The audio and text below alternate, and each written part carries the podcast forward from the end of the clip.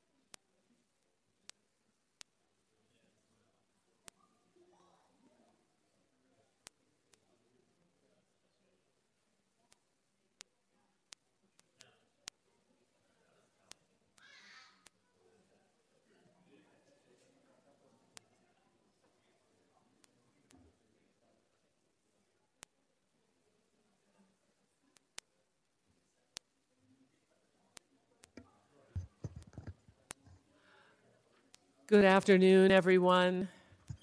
Uh, Welcome to, well, our new council chambers, but besides that, welcome to Palm Desert City Council's successor agency to the Palm Desert Redevelopment Agency and Housing Authority meetings for Thursday, October 27th, 2022.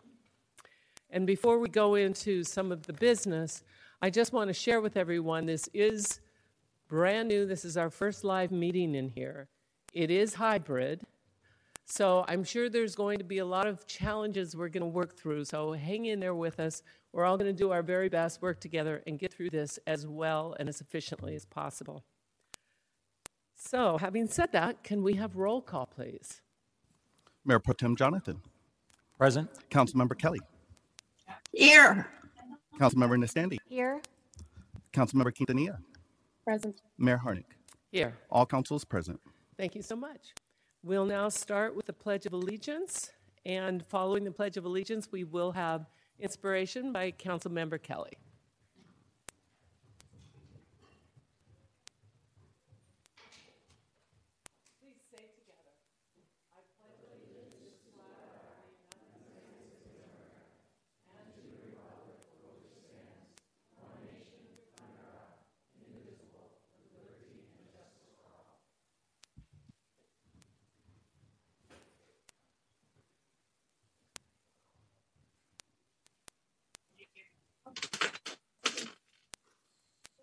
I have a brief uh, invocation in inspiration for us.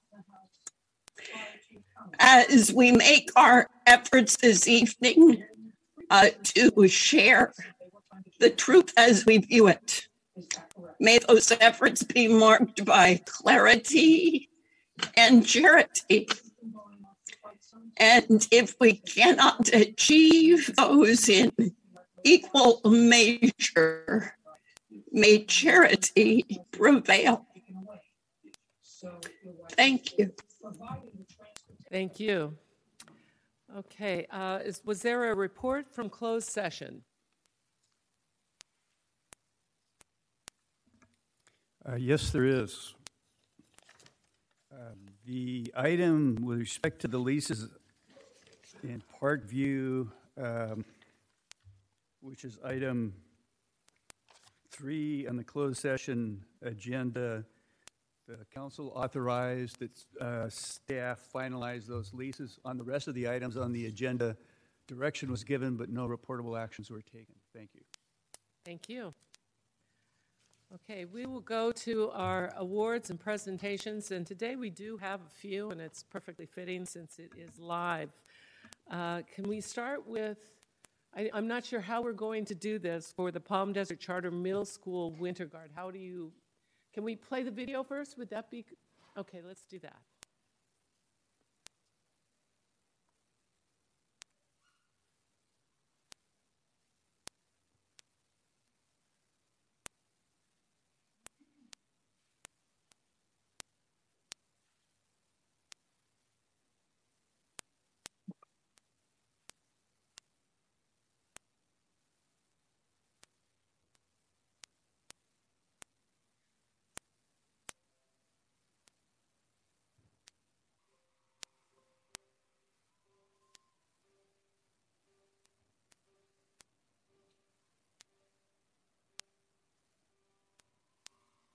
Mm-hmm.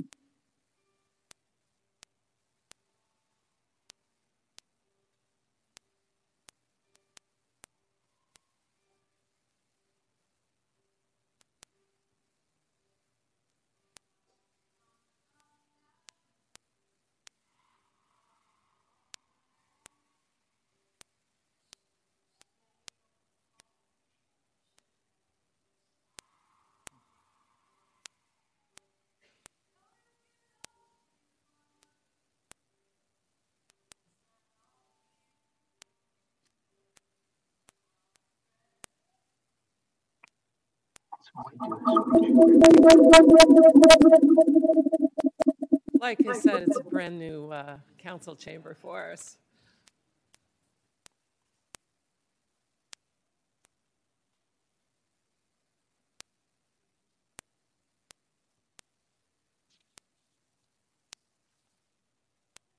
Performing their program, The Road.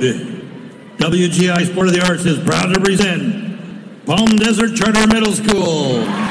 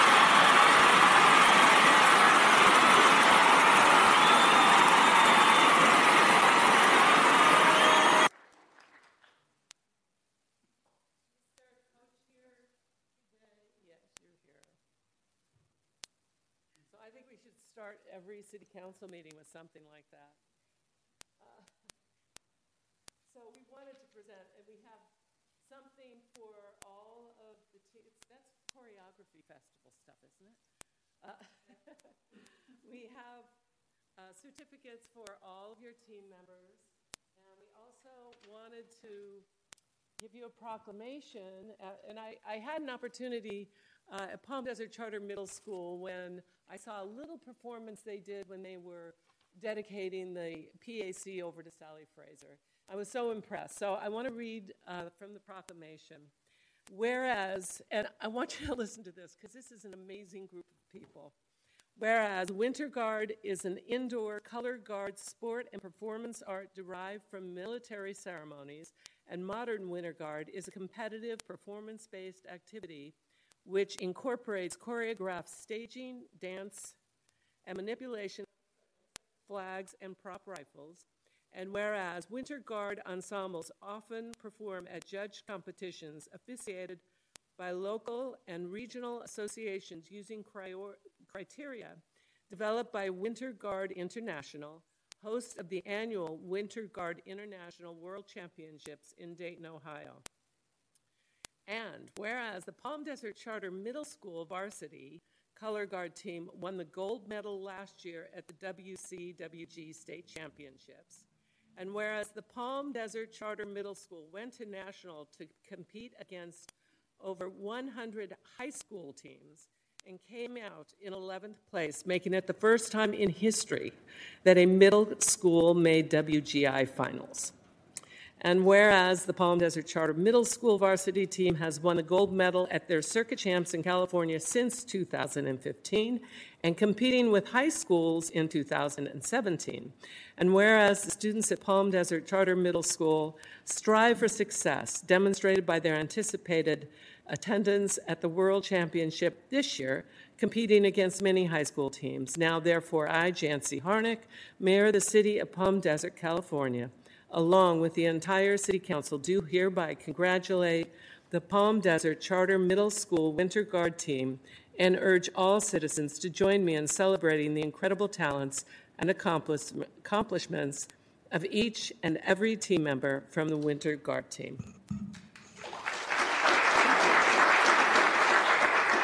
So, congratulations. You want to, did you say a few words? Do you Uh, have any of your team oh, members here? Yeah, um, if the color guard from this Winter Guard show can stand up, also they deserve all the credit. They're amazing students.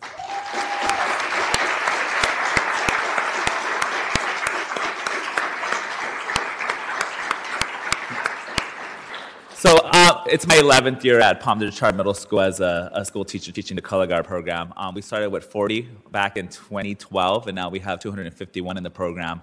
Um, we have students that are elite; they're amazing. They compete against high schools all over the Coachella Valley.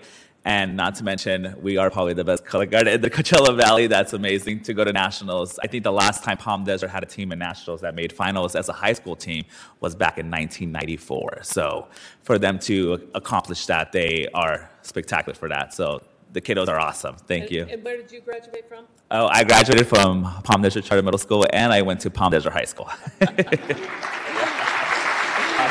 you so much. And here- I'll make sure I check that out. Thank you so much. That was awesome. Appreciate it. Okay, we're going to go a little bit out of order because we have Mini Muster here and Mike Lewis. Where's Mike? There's Mike. Come on up, Mike.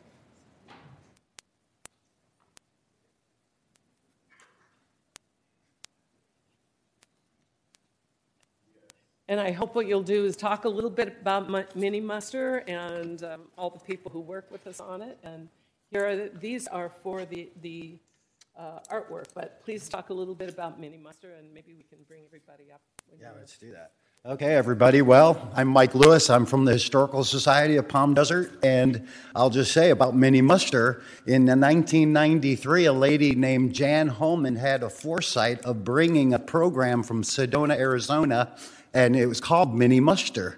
And what it is, it's a program that teaches the children fire safety and awareness during Fire Prevention Month through field exercises. So instead of climbing up a big ladder, shooting a big hose at flames in their face like firemen do when they practice at their musters, we do mini musters. So they still get to shoot the hose and they still get to get very wet. So raise your hand if you've been through mini muster, adults included. All right, and I'd have everybody scream mini muster, but then I always have to say louder about three times, and that gets really loud. So, anyways, uh, we do have some art winners here, which is the meeting's all about, and we have uh, firemen that would we'd like to give a, pr- a plaque back to in the city. So, how do you want to do it first? Well, you- you're doing it. Okay, well, let's do it. Okay, all art winners, come on up, and if moms and dads, if it's okay with Mayor Harnik, Absolutely. can come up and take some pictures of everybody, is that okay? So all art winners.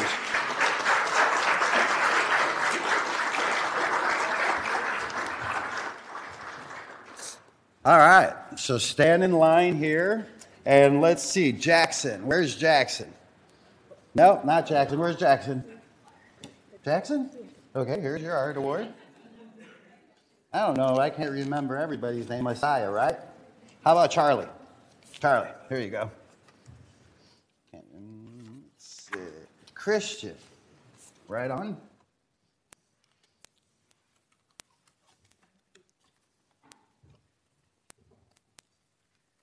Let's see. We got one that's not opening. Surprise. Isaiah, here you go, buddy. Okay, and that leaves one last one. Eliza. All right, so if you fold them out, Mom, here, stand in Wait, line I, I here. have an idea, maybe with all of our. Good idea. Be in Nice. a picture with them. That's awesome. Great artwork. Good job. I hope everybody had a chance to see the artwork when they came in, too. Yeah, and then after, after this, we're gonna go outside and we're gonna have some more pictures outside and talk for a few minutes with the art.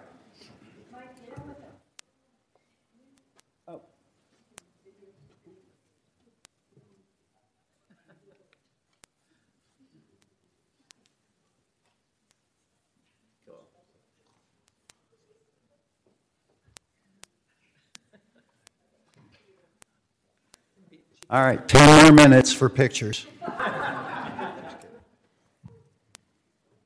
and Chief, maybe you would say a few words? That's a good idea.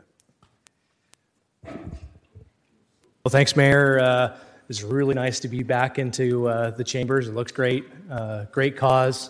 Um, Just thanks to the city um, in in supporting us to be able to teach these valuable um, evacuation drills and survival skills for uh, cases of emergencies and fires. And uh, really thank the Historical Society for their long-standing partnership. It's been, uh, it's been a great uh, mini muster this year. We got a bunch of kids through all the different drills, and um, we just uh, really, really enjoyed that, and we missed that over the last couple of years. So thanks, everybody, for uh, partaking and supporting, and we'll be back at it next year.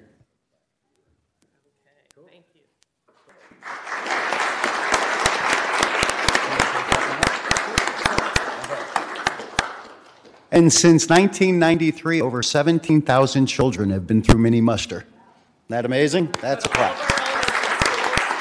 The five elementary schools in Palm Desert, plus the one that's considered Indian Wells on Warner Trail and Fred Waring.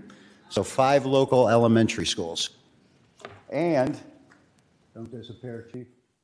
We like to uh, give back, and all the kids can come in, uh, even adults now. For 29 years, we've been doing the mini muster, so we like to give back where the kids and the adults can go back to the fire department and the city. But right now, we have the fire department for Station 33, who helps us out immensely, and Captain Trey Smith, right? And Greg, I'm not sure your last name, Roberts?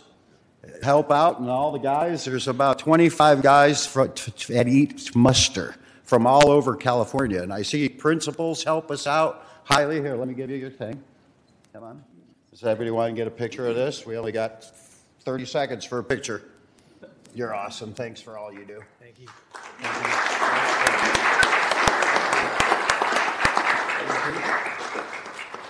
And to the city, we like to thank them so the kids and the adults, actually, everybody can see. 29th year, we still have a bunch more for this plaque, and there's already another one that's already filled. So, Mayor Harnik, thank you for everything you do. And the city council, and the principals that all help out, and the teachers, I see Ms. Horowitz, thank you very much. And ev- the PTO and everybody that helps, all the volunteers from the Rotary Club and the Historical Society and just the general public. And we also have thanking uh, Desert Sands Unified District Public Affairs Officer, Mary Perry. Raise your hand. Good person to know if you have kids. Hey, even if you don't. All right, everybody. Thank you, thank you, thank you. I hope that more people, I see somebody raising their hand, they want to go to mini muster, right? All right, you guys, thank you very much. Thank you, Mayor, thank you, City Council.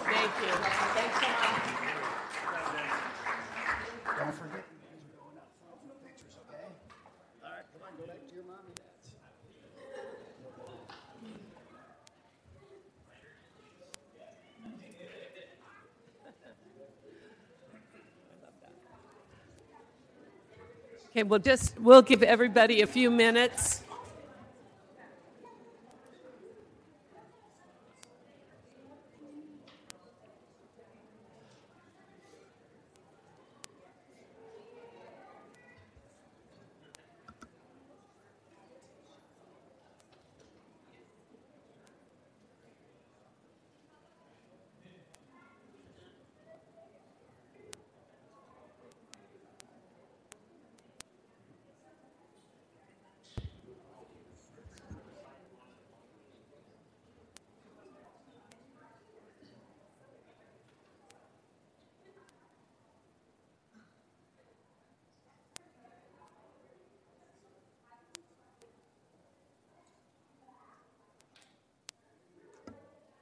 Okay, we will now move back to the agenda, and we have a presentation by the McCallum Theater, please.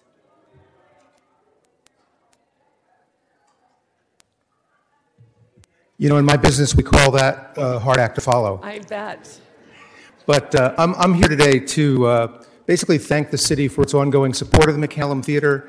I think we have a wonderful partnership uh, that's been going on for many years, but in particularly the last few years, uh, the partnership that we've had with the city um, has, has really been valuable to us. You know, it, uh, it was my great pleasure to come back to Palm Desert last year and reopen the McCallum Theater after having been closed for over 600 days. And as most of the world shut down, we were shut down, and uh, now we're back. We're doing uh, all of our programs, and so You know we're what? very, I- very happy. I, I hesitate to, to interrupt, but I think let's just give them like 30 seconds because they're filing out, and because I want to make sure we all hear what you're saying. Ta-da. There we go. Okay, thank you. So we like to think that the McCallum adds value to the city, and according to the Americans for the Arts, they have a calculator that that uh, uh, calculates the economic impact of an arts institution on its local community. And the McCallum Theater annually brings back to the city about $20 million, just under $20 million in economic benefit to the city. And according to the uh, California Department of Tourism, 35% of the ticket buyers that come to the McCallum are residents of outside of the of the Coachella Valley, and so the the tourist market that is here during the season is a very very important resource, uh, not just to McCallum but to the community uh, in in general. One of the things that we did with the with the participation of the city was we rebranded some of our programming. So we have the Palm Desert Choreography Festival, which is coming up in a couple of weeks, and we have uh, branded that, and, and I want to show you some of the collateral materials that we've produced with the city's uh, uh, logo and, and uh, their presence on, on, our, on our collateral material. This is from our season brochure, um, and you can see it's the Palm Desert Choreography Festival. It includes the logo. Uh, this is another um, uh, email blast that went out. These, these things show that the, the city of Palm Desert also, um, last year, part of our East Valley Dance Project was also sponsored by the city, and you can see the logo on there as well.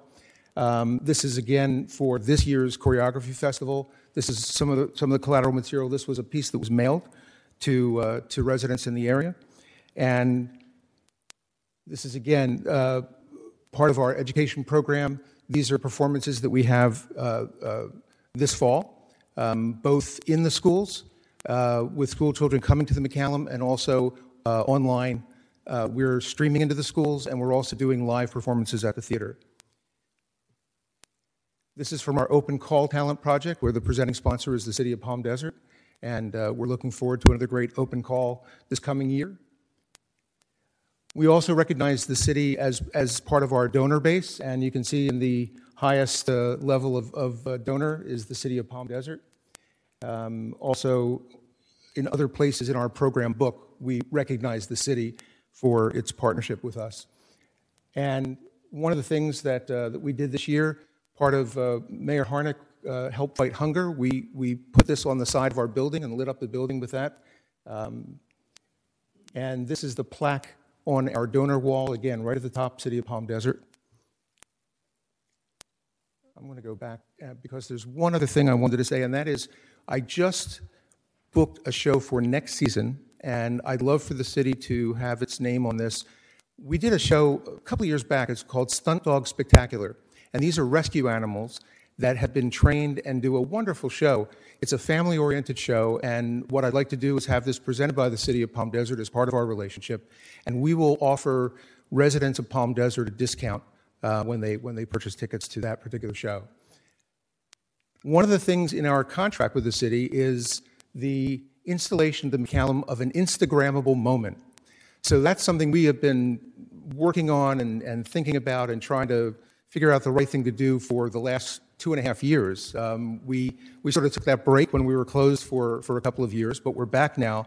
And we have an idea to put this on a wall right by our box office so that people can come in. You've got the logo of the McCallum and the logo of Palm Desert.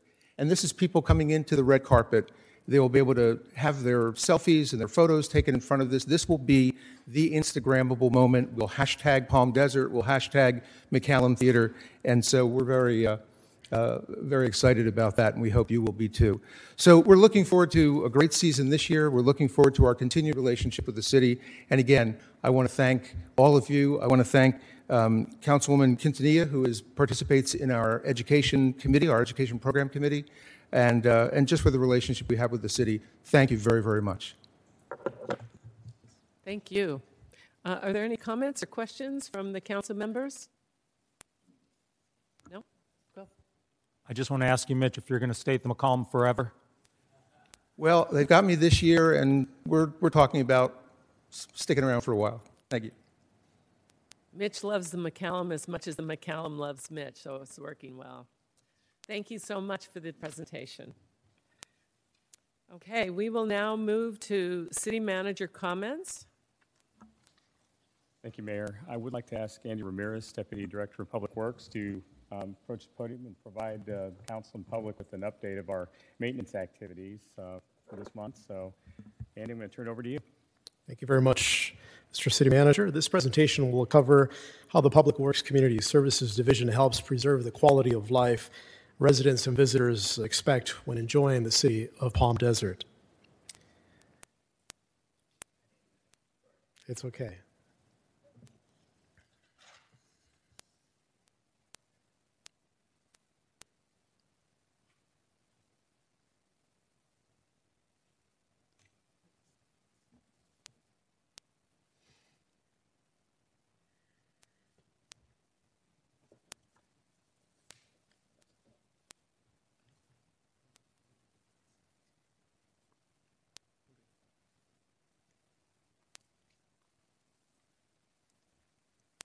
Thank you, Anthony. There you go. At a glance, the city boasts 12 beautiful parks, two community centers, 25 miles of multi purpose trails, and a state of the art aquatic center, which expects to see between 80 to 100,000 users this fiscal year. I would also like to take a quick moment to thank our contract partners who help operate the city's recreational opportunities Desert Recreation District, the YMCA, and Friends of the Desert Mountains. In this next slide, you'll see efforts to preserve the city's amenities, which include capital improvement projects such as the recent resurfacing of the recreational pool that had reached the end of its functional lifespan. This next slide shows another capital improvement project that added shade structures that protect families from uh, UV rays while they rest and see children at play. Together, the final upgraded product can be seen in this slide at the Palm Desert Aquatic Center. Very proud of the team that put this all together. Another area of oversight includes playground operations and maintenance. Uh, here, staff oversees uh, the proper installation of ADA compliant engineered wood fiber mulch that protects children at play. Staff is committed to providing monthly playground inspections, equipment replacements, and other improvements to keep our children safe. Our team also oversees the city's growing urban forest of more than 15,000 trees here at the City of Palm Desert. The goal of this work is to maintain aesthetics, tree health, and public safety. Now, as motorists drive along the city's main corridors, they will notice a portion of the 300 acres of landscape in the city that includes street medians, as shown here at University Park, just south of Gerald Ford. The department's focused efforts also include capital improvement projects that address aesthetics uh, throughout the city, here uh, specifically on our medians. Pictured here is a recent project on Monterey Avenue, just south of the 10 freeway. This uh, work includes more colorful designs, drought tolerant plant material, and water efficient uh, irrigation. Another project is underway as we speak on Dinah Shore Drive, just west of Monterey, and this is uh, near the uh, Costco. Uh, this next chart demonstrates the city's ongoing uh, leadership through the City Council to support parks and rec and landscaped areas. Our work is supported by an $8.2 million budget. Uh, increases are attributed to minimum wage increases, maintenance frequencies, and capital improvement projects. I am happy to share with you that in early 2023, we will be installing a new outdoor fitness uh, center here at Civic Center Park. Issues at city parks are reported primarily through a few avenues uh, phone, QR codes, and our mobile app. Uh, last fiscal year, we received 39 reported issues uh, via online. Uh, this fiscal year, so far, we've uh, received 10 issues. These figures seem low, and I believe that these are a result of our capital improvement projects, our proactive operations, oversight by the Community Services Division. And these are the staff members who help keep the face of the city welcoming, clean, and safe. This concludes my presentation. I'm happy to take any questions. Thank you. Are there any questions or comments from the council? No questions? Thank you very much. Our parks are, are one of those things that make Palm Desert shine. I know there's more in the works for those parks. Okay, we will now go to mayor and uh, council member reports and requests for actions. So why don't we start on our virtual uh, uh, council member Quintanilla? Thank you, Madam Mayor. Um, I don't have anything to report other than my gratitude for your patience as I was um, recovering from surgery and missed the last meeting. So I um, am thankful to all of the warm wishes from uh, staff and council and uh, the residents that reached out. But thank you very much. Thank you. Uh, council member Kelly. Uh, thank you. And uh, thank you to all of the staff uh, who've worked so hard to create this hybrid system uh, for our new council chambers, which creates a very valuable option uh, both for council members and members of the public at times uh, when physical presence might be challenging. I sincerely hope it will broaden opportunities for participation. Uh, there's one big thing I'd like to share about tonight, which I think will be of general interest. I've noted before uh, that Palm Desert is privileged to have uh, both myself and Mayor Harnik participate in the activities of SCAG, our Southern California Metropolitan Planning Agency. And that happens because Mayor Harnik represents RCTC, uh, our Regional Transit and Transportation Commission, and I represent our six city region. Um, it also so happens that Mayor Harnik is president of the Regional Council this year. And under her leadership, we're all taking a deeper dive into the major policy questions that impact our region. I am participating in the subgroup that is looking at resilience and conservation, uh, climate resilience, as well as resilience in the face of potential natural disasters. And at our most recent session, uh, we had a panel of superb experts speak to uh, the water resource issue uh, for the entirety of Southern California. There was one big takeaway uh, that is causing me to share. Of course, we're all mindful of the stresses caused by drought and reduced snowpack. The big takeaway uh, that is worth sharing is that leaders in appropriate places are strenuously working on um, stormwater recapture because as our snowpack diminishes both here in the Sierra and in the Rockies, it's clear that stormwater needs to be the source uh, to replace some of what we were capable of, in essence, storing through the snowpack. Uh, so, some good work is being done. That's not to say that we should let up in regard to conservation or other efforts, uh, but I did want to share with the general public uh, that some helpful strategy and helpful progress is happening. Thank you. Thank you. Uh, Councilmember Nestande, please. No comments this evening, Mayor. Thank you. And Mayor Pro Tem Jonathan. Thank you, Mayor.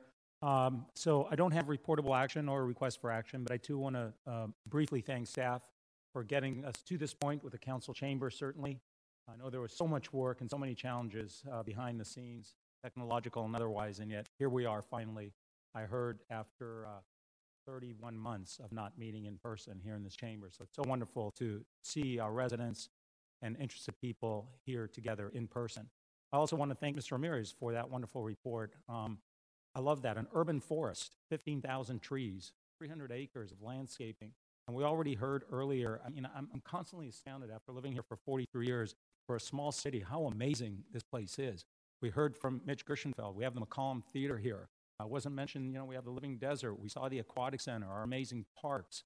Um, it, it just goes on and on. And uh, I, I, we should just never take it for granted, I think, uh, what a special, special place this is. So uh, I thank staff for getting us here, and I thank our staff for maintaining this amazing community uh, for all our benefit. Thank you, Mayor. Thank you. And a couple of the um, improvements, just so everyone knows why we did it. This has been around a, long time, and it wasn't just that it was tired looking, but it was tired looking. But it was the ADA the, uh, compliance to make it friendlier to every community member, and it technology uh, upgrades and modernization, which also makes it easier for everyone to participate. Uh, I have a couple of items uh, at the UCR. If you remember, we did the Mayor Monarch Pledge, and we said we would do a, uh, a pollinator garden, which we have done here at Civic Center Park. Plus, we have planted uh, plants going back to our acres of of landscaping with plants that help the pollinators. And at UCR, we had a event last weekend, and John Cuevas, who is the artist who does so many of the wonderful mur- murals throughout our city, did the Monarch uh, mural, and it's really worth just taking a, a ride out to our UCR right here in, at on Cook to see what he did on the steps uh, of that campus. It's just incredible uh, worth seeing. And, and it's amazing that butterflies bring us all together uh, and in a very happy way. Uh, the other uh, issue I wanted to mention I toured Lincoln Elementary, the new school campus, and there are a lot of students who, who are going to benefit from a great new campus.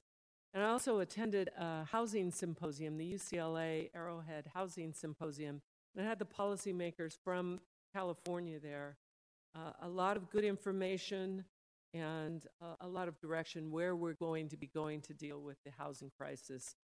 Uh, and I think Palm Desert is doing an outstanding job at dealing with that housing crisis and the need that uh, we know is out there. So those are my comments. And from there, we are going to move to the non-agenda public comments. And I'm going to ask for some housekeeping remarks, please. For those on Zoom, if you want to participate in public comment, please click the raise hand button on your computer or smartphone. If you're joining the meeting by calling in on your phone, please dial star nine to raise your hand. And when called upon, press star six to unmute yourself. Please keep your comments to no more than three minutes and begin by stating your full name for the record. Thank you so much. So I do have a couple of blue cards, and I'll quickly go over this. This time has been set aside for the public to address the city council on issues that are not on the agenda, for- and you may address us for three minutes. Speakers may attend in person, and as uh, our city clerk said, we will also be looking for those attending virtually. Because the Brown Act does not allow the city council to act upon items not listed on the agenda, members may briefly respond or refer the matter to staff or a report and recommendation at a future meeting. And I do have two blue cards, uh, request to speak cards. Uh, William, is it Colonel or Co- Coronel? Okay, thank you, sir. Please, please uh, come to the podium, and we, we look forward to hearing uh, your three minutes. And please give your name for the record and address. Yes, thank you, Madam Mayor. My name is William Coronel. Uh, I live in Palm Desert, Falcon Crest community. Uh, I just came to appreciate for all the work that you've done all these years. Also the three board members. But also, I, was, I would like to say thank you to the sheriff's police and police department for the work they have done for a few days when I call, we called them for Falcon Crest community. Also, personally to the city ambulance from fire Would you make sure you speak in the microphone so everyone can hear? Thank Yeah, thank you. Once again, thank you very much for all your work all these years. Uh, hoping that I will see you more often uh, for the new election that are coming. Uh, once again, uh, I thank you to the church and police department for the work they are done, uh, especially for Falcon Crest community, the senior, uh, senior also from Falcon Crest community. Thank you once again. Thank you. Thank you for your remarks. Uh, Our next speaker is Stephen Nelson, please.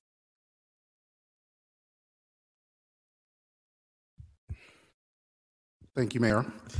Um, So I'm here to, um, on behalf of the hundreds. Quickly, this, just, if you would Sorry? quickly give your name. Oh, sorry. That's okay. Uh, So Stephen Elson, my address is 35422 Core Drive in Palm Desert. So um, I'm here um, on behalf of the 166 residents here at Genesis. And uh, I wanted to re- first and foremost uh, thank the council for the forthcoming wind fence for the upcoming uh, wind event so we don't uh, get buried in sand. So that's 166 thank yous. Um, but uh, we do have some outstanding issues that have been on the agenda for some time. Um, first um, is the uh, what we've coined as the sidewalk to nowhere um, on uh, Gerald Ford um, and the corner of Portola.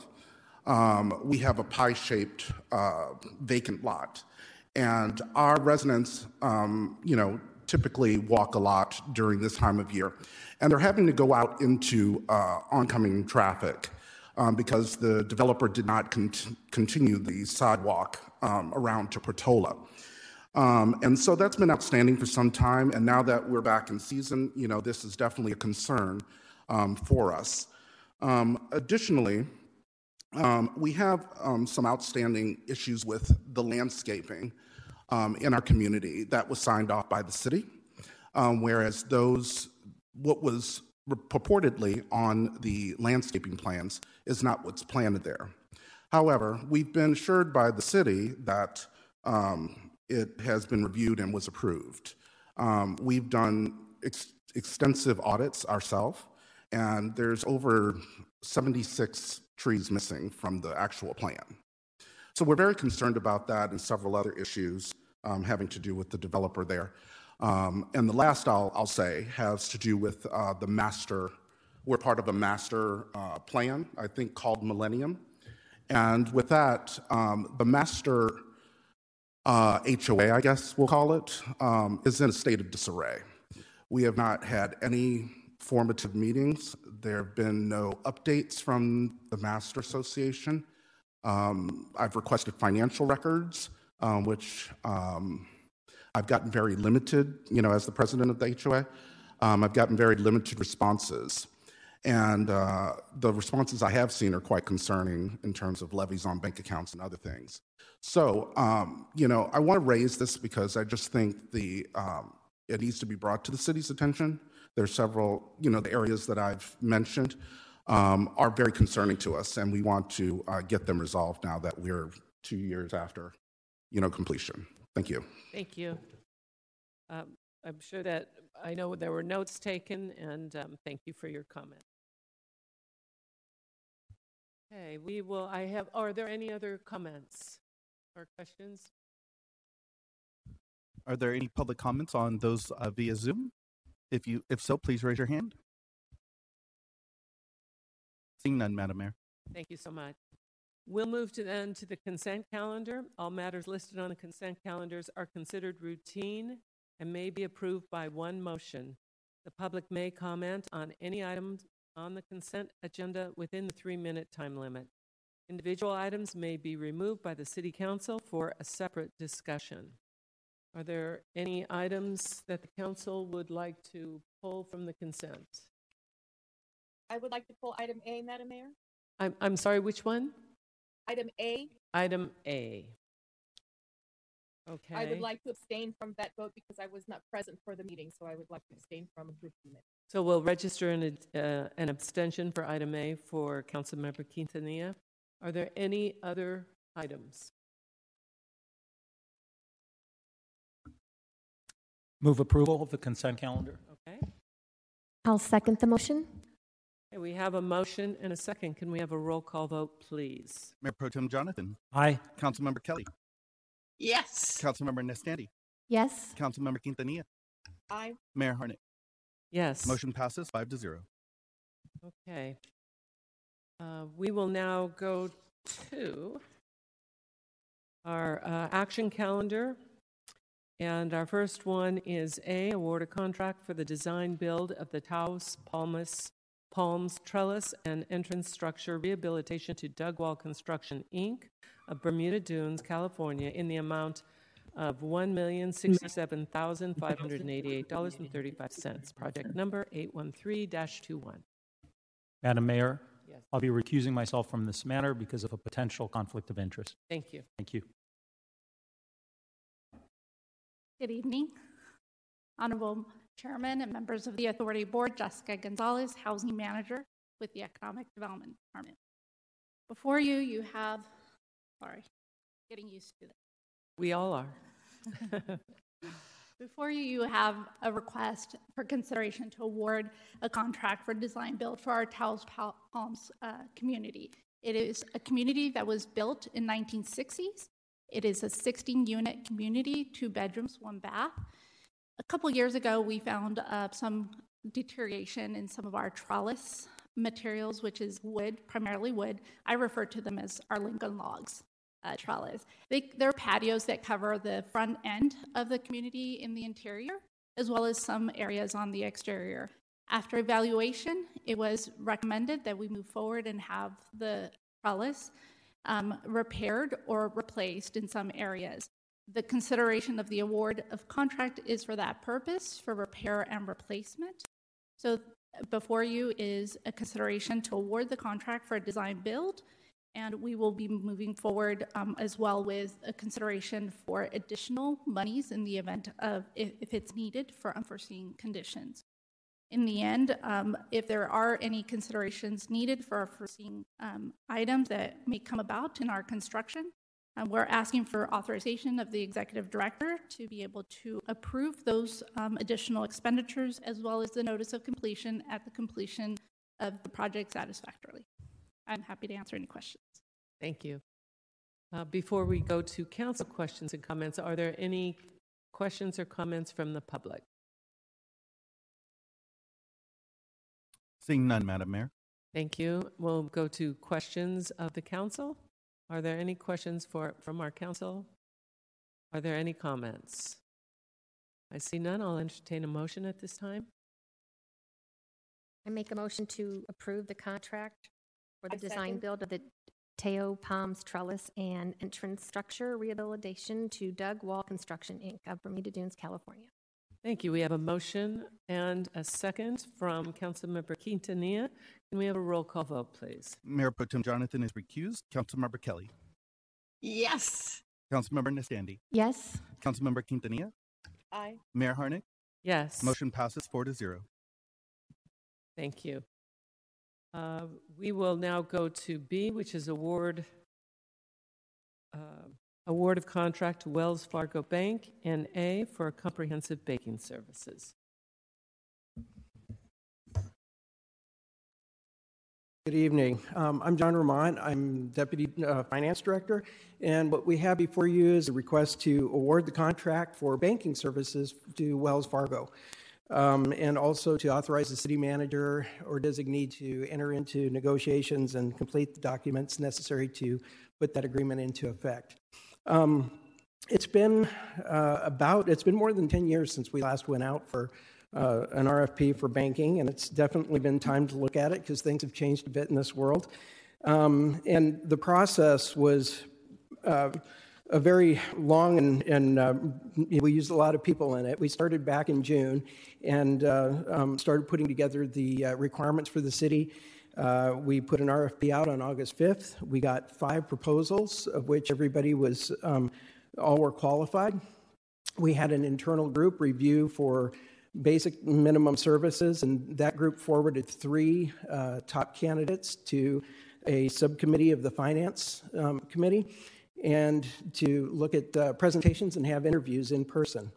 After that, we also had staff that uh, we reviewed the online services and the technology available through the banks. And then finally, a single finalist, Wells Fargo, was identified, and uh, references were conducted with that. And then on Tuesday, we uh, received a recommendation from the Finance Committee that was approved unanimously with one member abstaining uh, to um, recommend this, this motion forward. Okay, thank you. Uh, Are there any questions or comments, uh, public? I see no public comment on Zoom. Thank you. Okay, are there any questions or comments from the council? I'd just like to thank you, and it seems like it was properly vetted, and um, I'm ready to approve. Okay. Uh, Madam Mayor. Oh, wait, I see two hands up, so we have, uh, thank you. Uh, I- You know, I'll second it, just so we can, we have a motion, a second, so we can have discussion. Uh, Councilmember Quintanilla, please. Thank you, Madam Mayor. I completely appreciate the time that uh, staff and the Finance Committee took in coming to this election, but I would like to register an ethical objection to going with a company that was fined for creating, what was it, uh, 3.5 million fake accounts defrauding their customers. So I think that we could possibly in the future find a better selection for a banking partner that has greater transparency. Thank you. Uh, Councilmember Kelly. Yes, um, I appreciate uh, the concern just expressed. Um, I do want to compliment uh, staff and the finance committee uh, for a high level of scrutiny um, in the, each of the applications and the extent to which they could meet the city specific needs.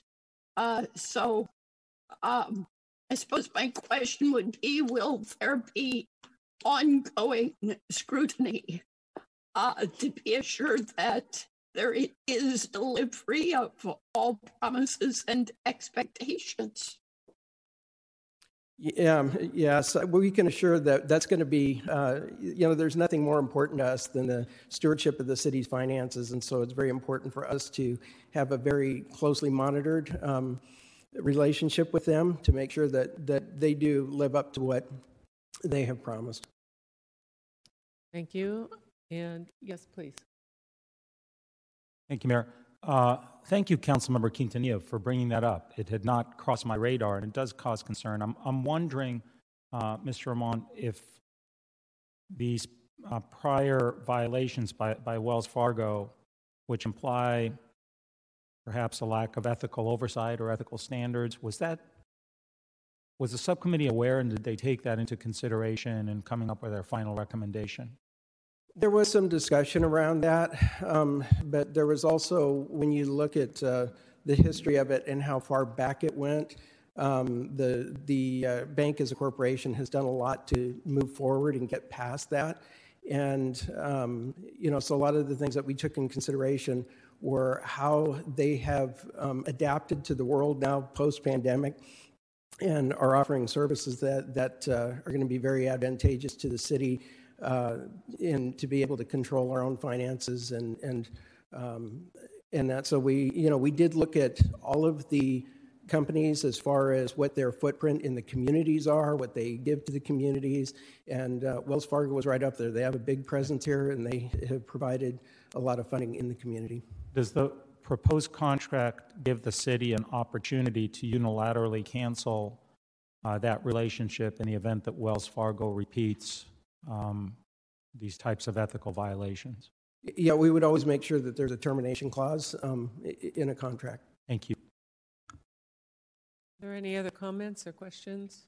And I'll just make a quick comment. It, it was something that was, I, it- you can't help but be on your mind. There was great awareness of that issue.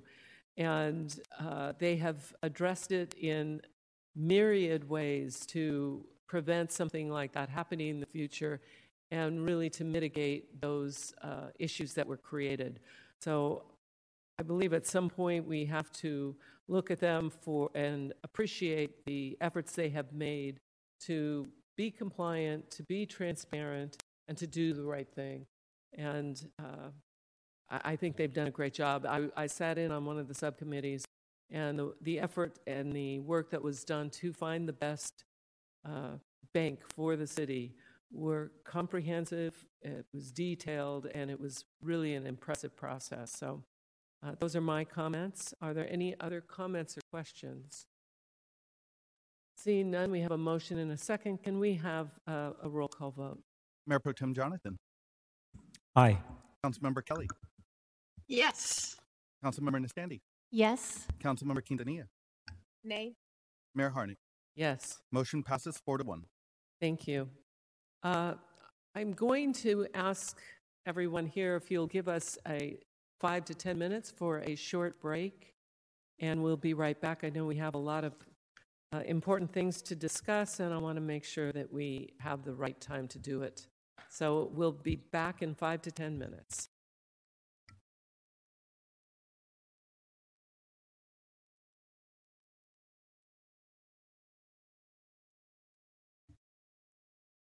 Anthony, if um, Councilmember Kelly is on Zoom, would we be seeing her face? If her camera is ready.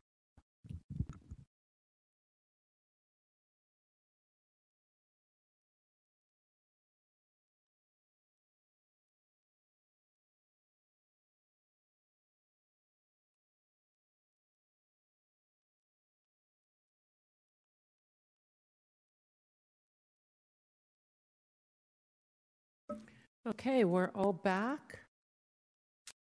And we will pick up where we left off, which was item 2C.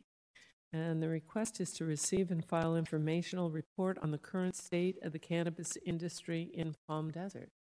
And I would assume that you are giving us the staff report, Mr. Ceja. Yes, good evening, Mayor, members of City Council. Eric Ceja, Director of Economic Development. Uh, This is a receive and file informational report. This is a 2022 State of the Industry for the cannabis industry.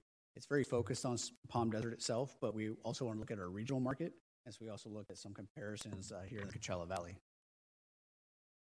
This is really a uh, report that we're following up on from when the City Council approved the cannabis industry in the city in 2017. At that point, we promised that we'd come back to City Council and give you kind of an informational report of how the industry has been performing, any problems or issues that we've been arise uh, or have arisen since the industry started operating. And I'm happy to report there really are no um, public safety concerns that have uh, happened with the cannabis industry that's here in Palm Desert. We have excellent operators. Uh, part of that reason is that the city was very strategic in how it allowed cannabis to enter into the community by setting a total limit or a maximum limit on how many operators could actually be here. Today, we have 10 operators, seven of which have retail licenses. And we'll talk a little bit more about that. Um, but really, the contents of this report, um, as it's outlined here, uh, we talk a little bit about our outreach and survey efforts. We talk about operations here in Palm Desert and the cannabis businesses that we do have. Uh, we also talk about uh, cannabis operations throughout the Coachella Valley, some changes at the state and federal level, uh, some state tax trends that are starting to occur, and tax changes. And then also, we wanted to provide kind of an update on how the local taxes are working throughout the Coachella Valley. Lastly, as part of your report, we did provide the survey results for local businesses that participate. All right, so here's our Coachella Valley comparison. In the upper right corner is a map of the Coachella Valley. and we kind of color, coordinated it for the various cities. And below that map is the total number of cannabis operations in the Coachella Valley. We show there's over 200 operators here now, um, mo- most of which uh, operate out of the city of Palm Springs, Cathedral City, and most of that uh, is focused, at least in Cathedral City, on cultivation uses, eh, while Palm Springs is also focused on retail storefronts. Out of the nine Coachella Valley cities, five allow cannabis operations, and Indio is the newest one to join this arena. Uh, they are currently reviewing applications as we speak, and their ordinance limits the total number of retail locations to five. Indio and now Palm Desert are the only cities in the Coachella Valley that limit the total number of cannabis licenses that can be issued. Palm Desert and Indio. Indio's ordinance allows for one retail license based on their population size. Yeah. And what we're also seeing is that uh, Palm Desert has been really focused on retail. There are limited manufacturing uses here in the city, uh, but that table there at the bottom right-hand corner of this slide just kind of shows you a comparison that while Palm Desert's been focused on retail uses, uh, some of the other cities really focused on cultivation and manufacturing. Part of that reasoning is that they were much earlier to enter into allowing cannabis. And so at first, many of the first operators that came in were focused on cultivation and manufacturing. All right, we also wanted to do a tax comparison. Uh, most of the Coachella Valley cities, with the exception of Coachella, uh, tax retail cannabis at 10%. That's what Palm Desert taxes it at, and so do many of the other cities, again, with the exception of the city of Coachella. Indio and Riverside County, however, uh, apply a community benefit agreement that's specific to each operator, and that agreement translates roughly to about a 5 or 6% tax rate on the retail use. What we're starting to see with Indio coming online next year, uh, there's a number of, of cannabis operators that are now in the county, particularly along Washington Street. Uh, they're starting to compete with our, our cannabis industry. I'm sorry. Uh, also here on our graph, we did show the cumulative tax uh, revenues. Uh, the upper bar is the 2021 tax collection. Sorry, 2020. The bottom one is the 2021, and it shows that tax revenue by city here in the Coachella Valley. What we're also showing here is that Palm Desert, again, relying on retail sales, uh, 99% of our tax revenue on cannabis comes from retail sales, while some of the other cities are a bit more diversified. They're not as reliant on tax revenue from retail. They're relying more on the cultivation or manufacturing tax. Mr. Ceja, I just want to make sure I understood. You said that the top line is 20 and the bottom is 21? That's right. So, it- so they're, for the most part, dropping in every right. case? Okay, thank you. And that's, that, that, that really comes down to what our findings are in this report. Uh, these five specific things, we show that retail uh, taxes are starting to drop. Uh, there may be a number of factors that have contributed to that, increased competition coming into the county. Uh, we also think that there's been an increase in cannabis use uh, through the pandemic, and that's starting to wane. Um, but our, our retailers um, have been uh, talking to us about what they're seeing uh, at their retail locations and why those revenues are dropping. Uh, I mentioned there's been increased competition again with the county and soon the city of Indio coming online. And what we're really seeing is that many of our cannabis operators um, are having to adjust their business models. They're taking on additional partners. They're trying to find additional capital. They're also um, pursuing micro business licenses so they're not just a retailer, they're more vertically integrated. They can kind of control their supply side, manufacture their own product, uh, products, and kind of eliminate some overhead in trying to work with other companies. Um, and if there's now a new state uh, change in how the state taxes it, they've shifted the cultivation tax at the state back to the retailers. So They're seeing additional tax come back to the retail side. And then lastly, uh, the federal government continues to look at cannabis as more and more states allow for um, recreation or medicinal use. And so there's potential changes at the federal law uh, level coming as well. That really uh, completes staff report. Um, and I want to thank uh, really the city team and, economic development, our staff, our finance team, our development services team has really helped compile a lot of this information. I want to thank the other Coachella Valley cities that were uh, very cooperative through this process and sharing their information. Uh, but really, we found that our operators were quite eager and excited to talk to us. They've gained a lot of experience over the past four years uh, navigating through the pandemic. They've been extremely uh, grateful for the city's uh, contribution in, in looking at COVID relief for them, uh, but they were more than happy to participate, complete surveys, work with city staff, and I'd like to thank them for that as well. That completes the report. Thank you. Okay, so before we go to council members' questions. Let's, uh, I'll go to public um, questions and comments, and I do have two blue cards, or I actually have one blue card for this item. Kenneth Churchill. We welcome comments up to three minutes. Please give your name and address. Good evening, Council. My name is Kenneth Churchill. I own West Coast Cannabis Club at 42650 Melanie Place. Uh, first of all, I want to start off by saying thank you to Eric and the city staff. Uh, as always, they've been incredibly helpful in working with us and listening to us as small business owners on what it is that we need from our city in order to be successful businesses. Uh, I only have a few minutes, so I'll go ahead and cut to the chase. Uh, the local cannabis industry is not in a good place uh, at this moment. Um, retail sales are down significantly, and the addition of several county stores in Riverside County uh, has had a huge impact on our ability to be successful. Additionally, Indio is adding five retail stores, furthering the saturation of the retail market. We are here today to explain that the drastic drop in revenue in addition to the exorbitant amount of taxes that we pay as retail operators, has made it impossible for our businesses to turn a profit.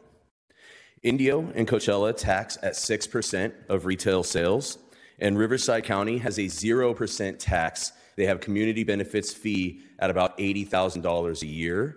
I currently pay about $190,000 a year to the city of Palm Desert. So they're saving very significantly on their taxes by being in the county. So that includes the stores right off of Washington near Sun City that are just pulling the sales away from us.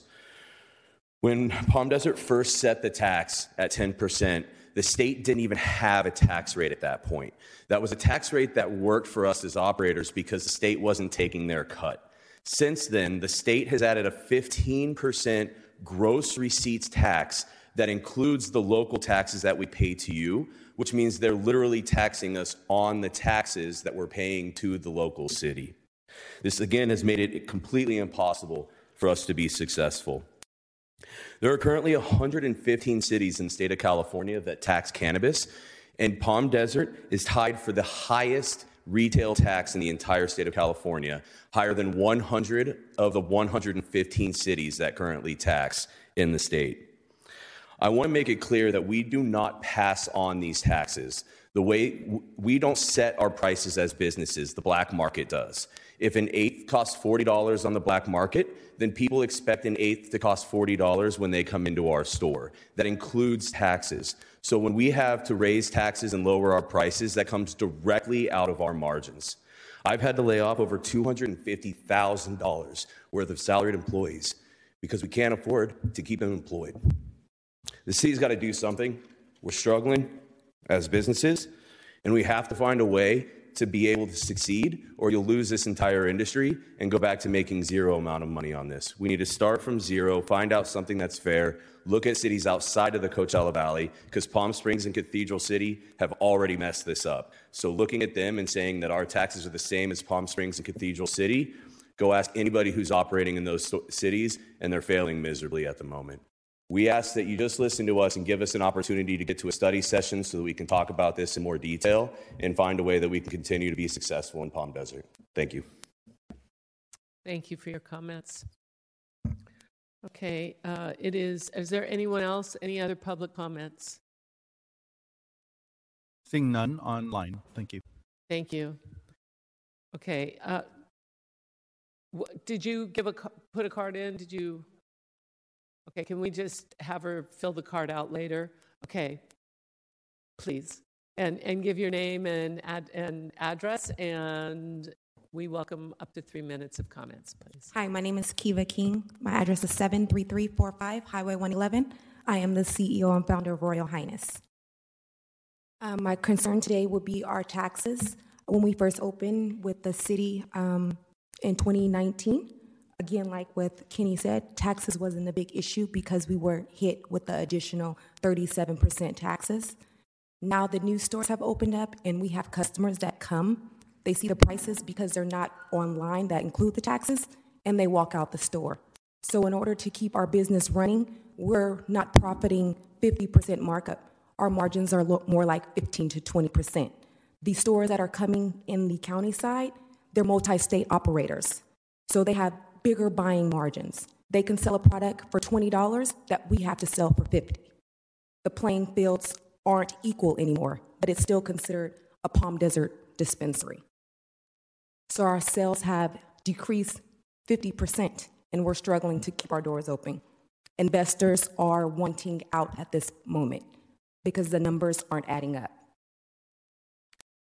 And if taxes don't go away, our business unfortunately will have to close.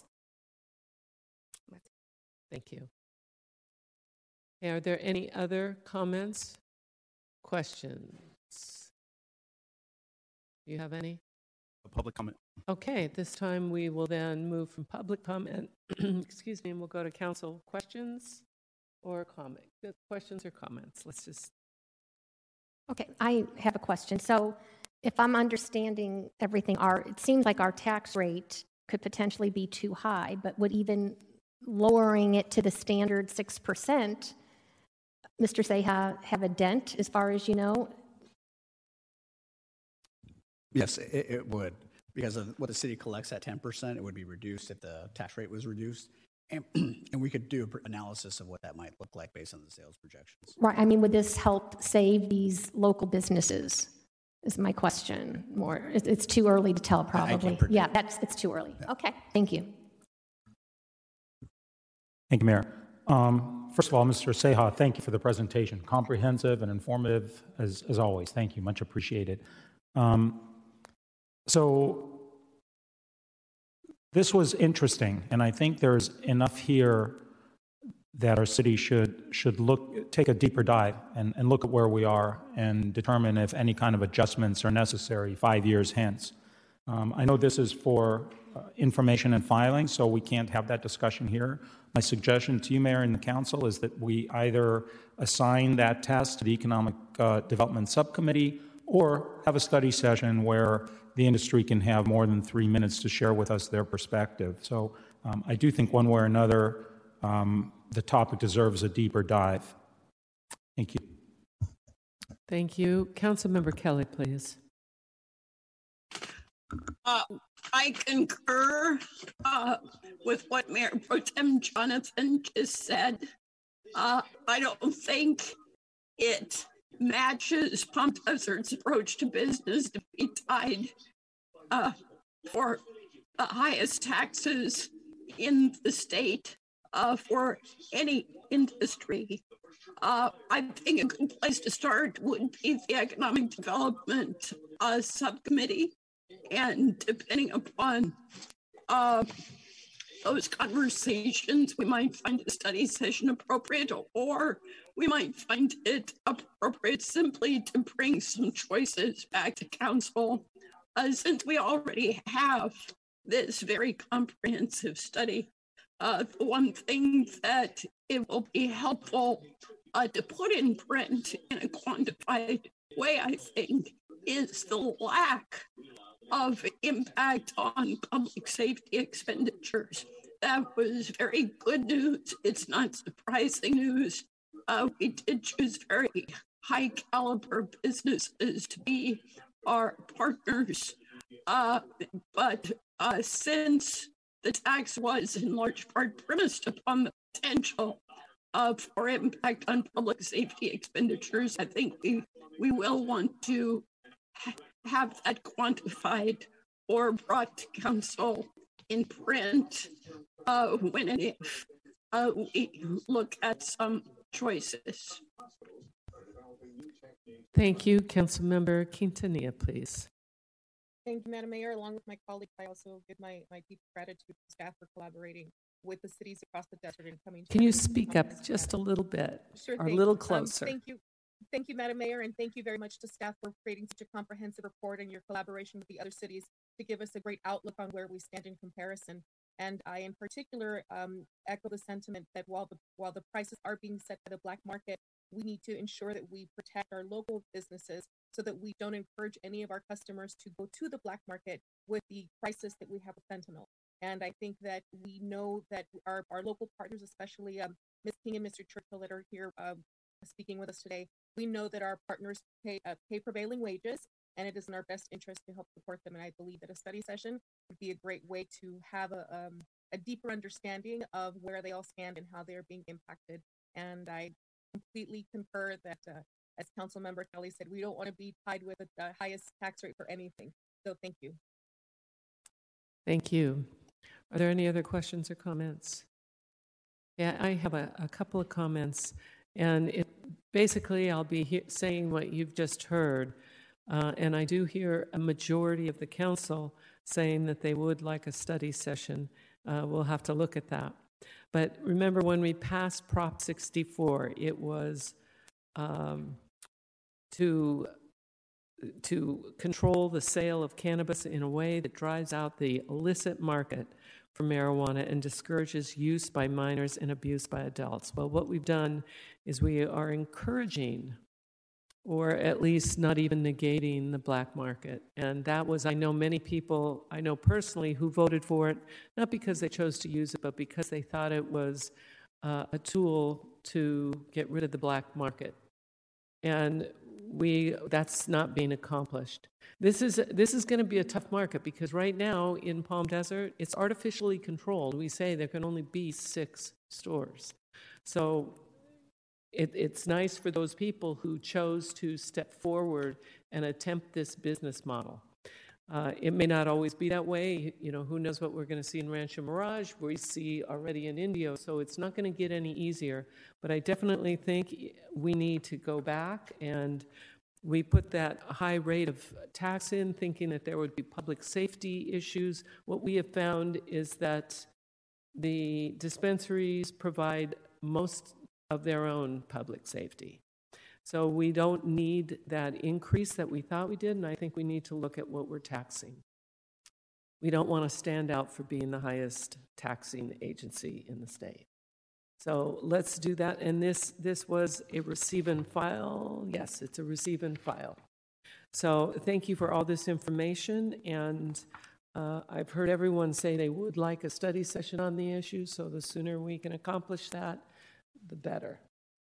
Mayor, And I I could just clarify, Please.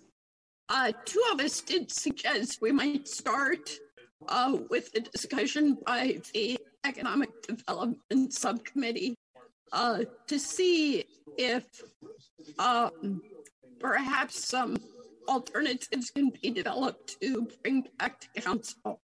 Uh, because we do have a pretty comprehensive study uh, presented to us with this agenda.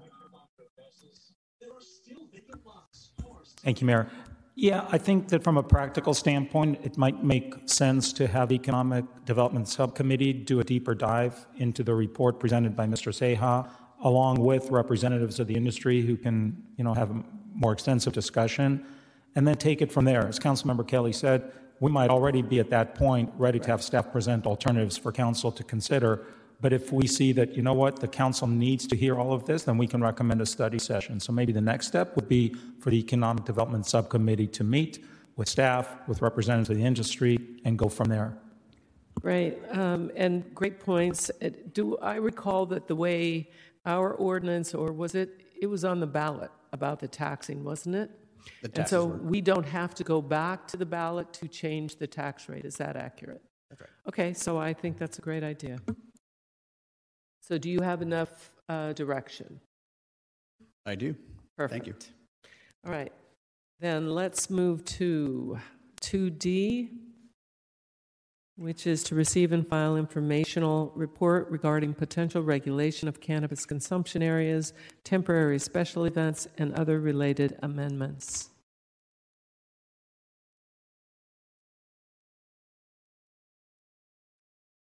And who will be doing, uh, hi, Ms. Lua. Hello. Give me one second, please. see. All right. Good evening, Madam Mayor and members of the City Council. Rosie Lua, Deputy Director of Development Services. Today before you is a policy discussion for on-site cannabis consumption areas as well as temporary cannabis events.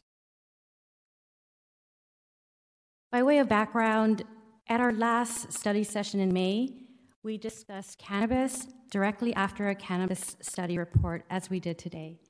And at that time, we introduced the consideration of cannabis lounges for on-site and existing cannabis retailers, as well as uh, in temporary events.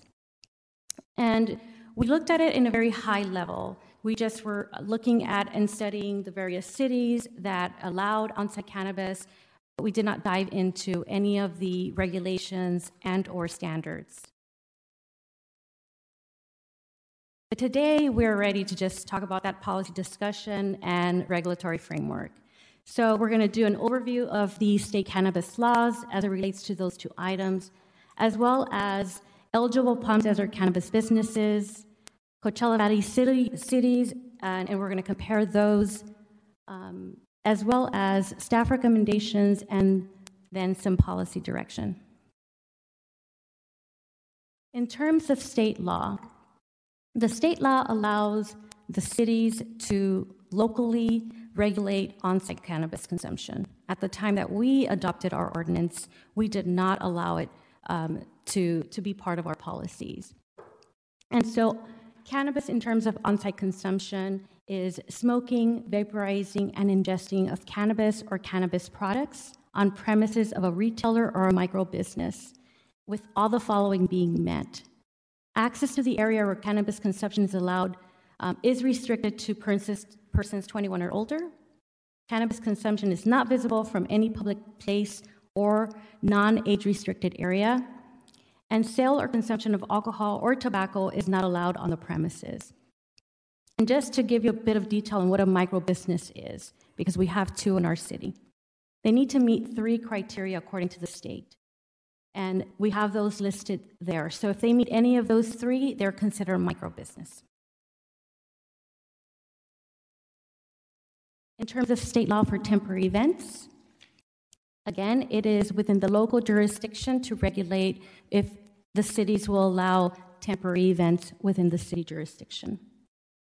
If they are allowed, then the cannabis events must meet two state licenses, and that is the cannabis event organizer license and a temporary cam- uh, cannabis event license.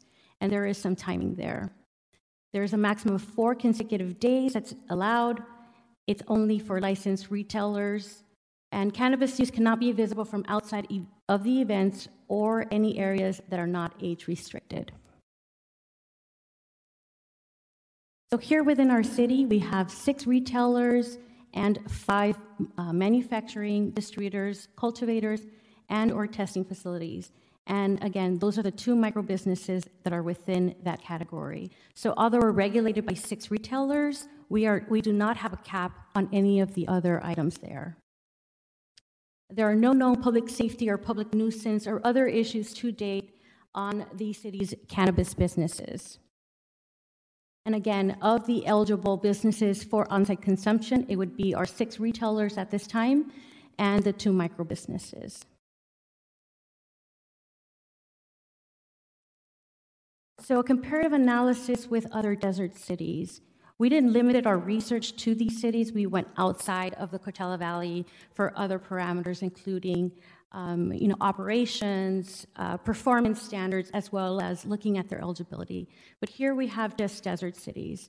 So we looked at their licensing or their requirements for approval of cannabis. And we found that most of our desert cities allow on site consumption through an administrative process and that's either through staff level and or city manager level administrative um, approval.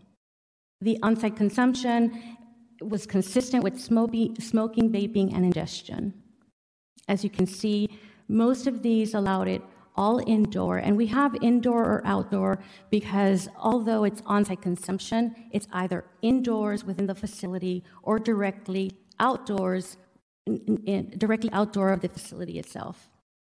And as you can see there, temporary events, majority did allow uh, some temporary events uh, within their jurisdiction, and they just had various um, parameters on um, how they allowed their temporary events.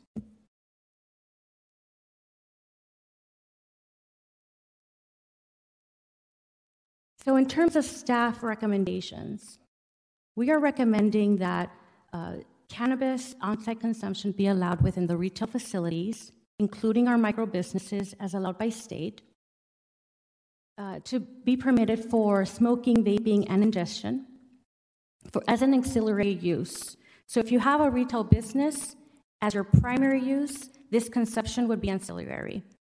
Um, and it would require an additional permit. So it would require what we're calling a cannabis on-site consumption permit. And that is because we want to make sure we regulate that permit in itself. And we don't um, it with the permit that they would already have for their retail license. So in essence, they would have two. If there's any violations of the on-site consumption, we can go ahead and pull that permit and not limit them in their retail license. As far as um, requiring it uh, um, in any major amendment to the conditional use permit. So since these businesses already have conditional use permits, any major amendment, if they are increasing their square footage, then we would require them to come back as a discretionary item to Planning Commission for an approval. If they do not, if they're still within their primary business, then it would just be an administrative approval with that cannabis on-site consumption permit. We would restrict on-site consumption areas to indoors. We would not, we would not um, uh, allow outside consumption. However, we would support having an outdoor area for, for, seat, for seating and or just a space outdoors, but with no consumption. And then uh, part of our recommendation is also to prohibit temporary cannabis events within the city. At this time, through our research, we could not find really good standards, performance, uh, regulations to support temporary events within our city. Not to say that we could not come to that conclusion, conclusion later on um, as we conduct more research. So, for policy direction and discussion with the council, um, for on site consumption, I guess the first one is you know, should we allow uh, on-site consumption, and that is smoking, vaping, ingesting as an ancillary use, as we recommended by staff. And if we and, and if that discussion is a yes, then we can move on to two and three, as well as for temporary events. Should temporary cannabis events be prohibited within the city as recommended by staff? And so I'd like to open that up for us to have that discussion. I am here to answer any questions as well as the Director of Development Services. Okay, before we do that, can we, we'll go to public comment. And I do have blue cards, uh, and I have a quick question to ask uh, Ms. King. Was your, you, you gave me this, is this also for this item or just for the other? Okay, thank you. So let's start with, if we may, before we do questions uh, from the council, let's start with um, Mr. Churchill.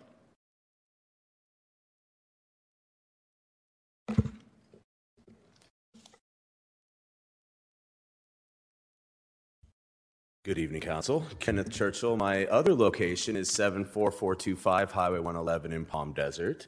Uh, again, I think this is another example of just us coming to the city and looking for all the tools that we can get to try to be successful against the cities that are around us. As of right now, Palm Desert is the only city in the Coachella Valley that allows for cannabis sales, but doesn't allow for a safe place for people to actually consume the cannabis that they just purchased within the city. Uh, it creates an uncomfortable position in which people who come to travel to Palm Desert are forced to smoke uh, in their hotel rooms, their Airbnbs, even worse, they may be smoking in public parks or in their vehicles. Uh, the goal here is that we actually improve public safety by giving people a safe place to be able to consume the products that they're already legally purchasing. And it's also for the small businesses that we own to give us the opportunity to not be handicapped without having the same opportunities that the people in the cities around us have. So again, uh, I think Mr. Ceja and the staff put together a, a really fair uh, proposal here, and I believe that all of us uh, as operators uh, would would appreciate the the city council's consideration on this topic. So thank you. Thank you. Do you have any other public comments or questions? No public comment. Okay, so let's go to council questions and please. Can I just ask a question of Mr. Churchill? Oh. Mr. Churchill, I'm, I'm wondering if you have experience. Um, you know, when we think of, of bars, the employees are trained to detect um, inebriation and to cut people off and mm-hmm. hopefully not allow them to get in cars. Is there a similar kind of training and expectation from employees in the cannabis industry should there be on site consumption? Yeah, I think it's very similar to alcohol and bars. I've worked in bars for most of my life. Uh, it starts with training, and it 100% goes to making sure that your staff understands the signs of somebody who's impaired, to understand the signs of helping somebody who has consumed that product and maybe is not able to drive at that time. It's also important that we as operators give the ability for ride sharing and other opportunities to make sure that none of these people are driving. As operators, we have the same responsibilities as you do as a city uh, council. We want to keep people safe. And so it's very important that we train our staff to notice signs of intoxication, to not allow people to be uh, intoxicated on alcohol and then also consume cannabis. Uh, we're very lucky to have some high level cannabis lounges here in the Coachella Valley, including the Vault in Cathedral City. I know Rich, uh, former police officer, would love to show anybody around if they would like to see how that operates. Uh, but most importantly, it just comes down to, to just knowing the signs of intoxication and how we can try to avoid that entirely in the first place. Go, uh, you know, I'll, uh, let's go virtual now, if that's okay. Um, Councilmember Quintanilla, please. Thank you, Madam Mayor. My question is for Ms. Lua. Ms. Lua, have you received, a, um, or how many, if at, at all, received any of the temporary um, event permits for cannabis consumption?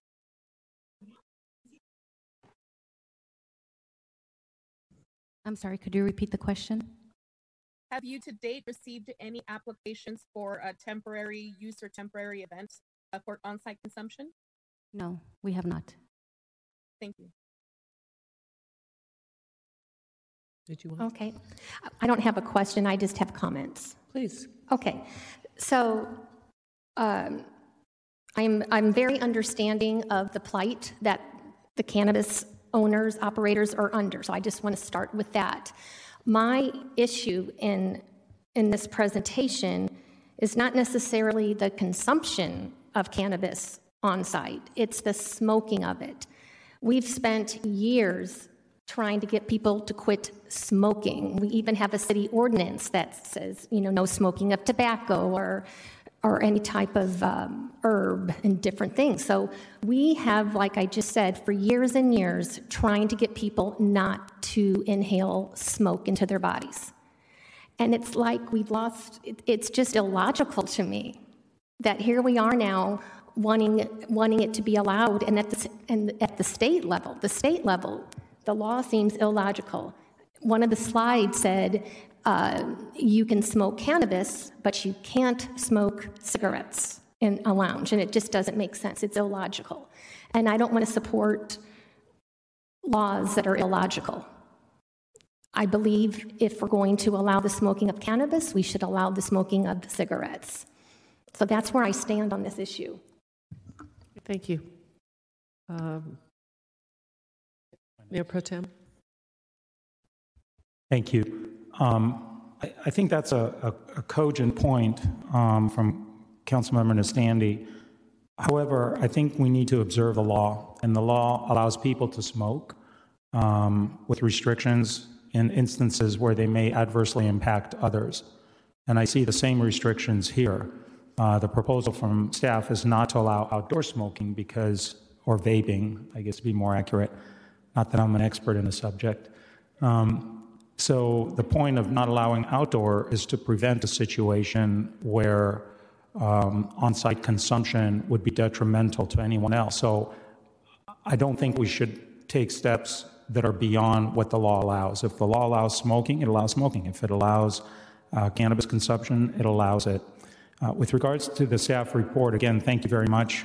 Um, very good report and a good way of moving us forward. I do concur with the recommendation or the suggestion that we move forward with on site.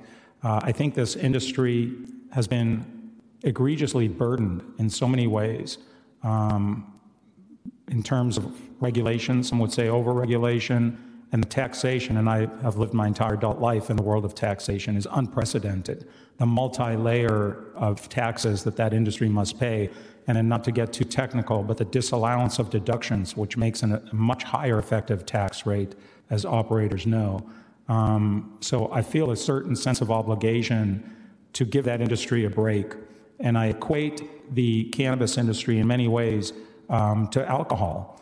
Um, alcohol is legal, cannabis is legal. We allow alcohol on site consumption. It's called bars. I don't see why we should not allow on-site consumption for cannabis with appropriate restrictions. We, as a city, also issue temporary um, alcohol consumption permits, whether it's to museums or events at parks or whatever. Um, so I think, again, it would be unfair um, to not allow special events. I understand that staff will be challenged because it's a first, but other cities have done it, so I think we can learn off their dime. We can figure it out pretty quickly. Um, permits are temporary, so if an event goes wrong for some reason, we'll learn from that and we'll change and we'll get better uh, with the next permit. So uh, I, I think it would be unfair um, to not allow uh, special events. Um, it also would place our local businesses under unfair competition from surrounding cities in the county. Um, so, for all those reasons, I, I think that I would uh, support on site consumption, including special events. Thank you. Councilmember Kelly, please. Uh, thank you. Uh, I agree completely with substantial parts of what each of my colleagues has said. Um, I agree totally uh, with the Mayor Pro Tem's comments to the effect that the industry has been overburdened and it's time for some relief. And I think our discussion of the last agenda item showed our collective willingness to try to achieve that relief. Um, but I also agree entirely uh, with the sentiments that Council Councilmember Nestande expressed. And um, I want to take the time uh, to read some specific language uh, from the smoking ordinance of this city, which describes our policy. Smoking of tobacco or any other weed or plant is a positive danger to health and a cause of material annoyance, inconvenience, discomfort, and health hazard. Uh, the conclusion of the chapter's opening purpose clause says, therefore, it is the city's intent to provide for the public health, safety, and welfare by prohibiting the smoking of tobacco or any other weed or plant in public places and places of employment, except as uh, allowed in the remainder of the ordinance. So, yes, there are exceptions, but the starting point is to affirm that there is a real threat to public health and that uh, the general rule should be prohibition subject to limited exceptions, particularly in public places. We've taken other actions uh, to try to establish Palm Desert as a healthy city, to try to achieve some acclaim as a healthy city. And in that regard, well, I didn't want to be the leader in taxation. I don't mind uh, being set apart as different when it comes to prohibition of smoking. Uh, so I'm I'm not persuaded uh, that this is the way to help the industry, at least insofar as smoking consumption is concerned. I'd be open uh, to looking at other forms of consumption with appropriate protections. Thank you. Uh, Councilmember Quintanilla, please. Thank you, Madam Mayor. Um, I wholeheartedly understand uh, what Councilmember Kelly is saying and what Councilmember Nestande are saying in regards to the consumption. Um, however, I would like to, if uh, going back to the comparison that Mayor Pro Tem has drawn and regulating it as alcohol, we know for a fact that there are way more annual deaths attributed to alcohol between cirrhosis and vehicular conditions, and yet alcohol is allowed in restaurants where you can bring your child and have your drink while your kid is having their, their fries and their pizza or whatever next. So I think that we have a society that is now coming to evolve of what we consider medicinal versus recreational and who can say that their beer is medicinal. So because we do have people that are traveling from out of state, we have the responsibility that if we're going to have them come to our city and tax them at such a high rate that we should offer them a safe place to consume.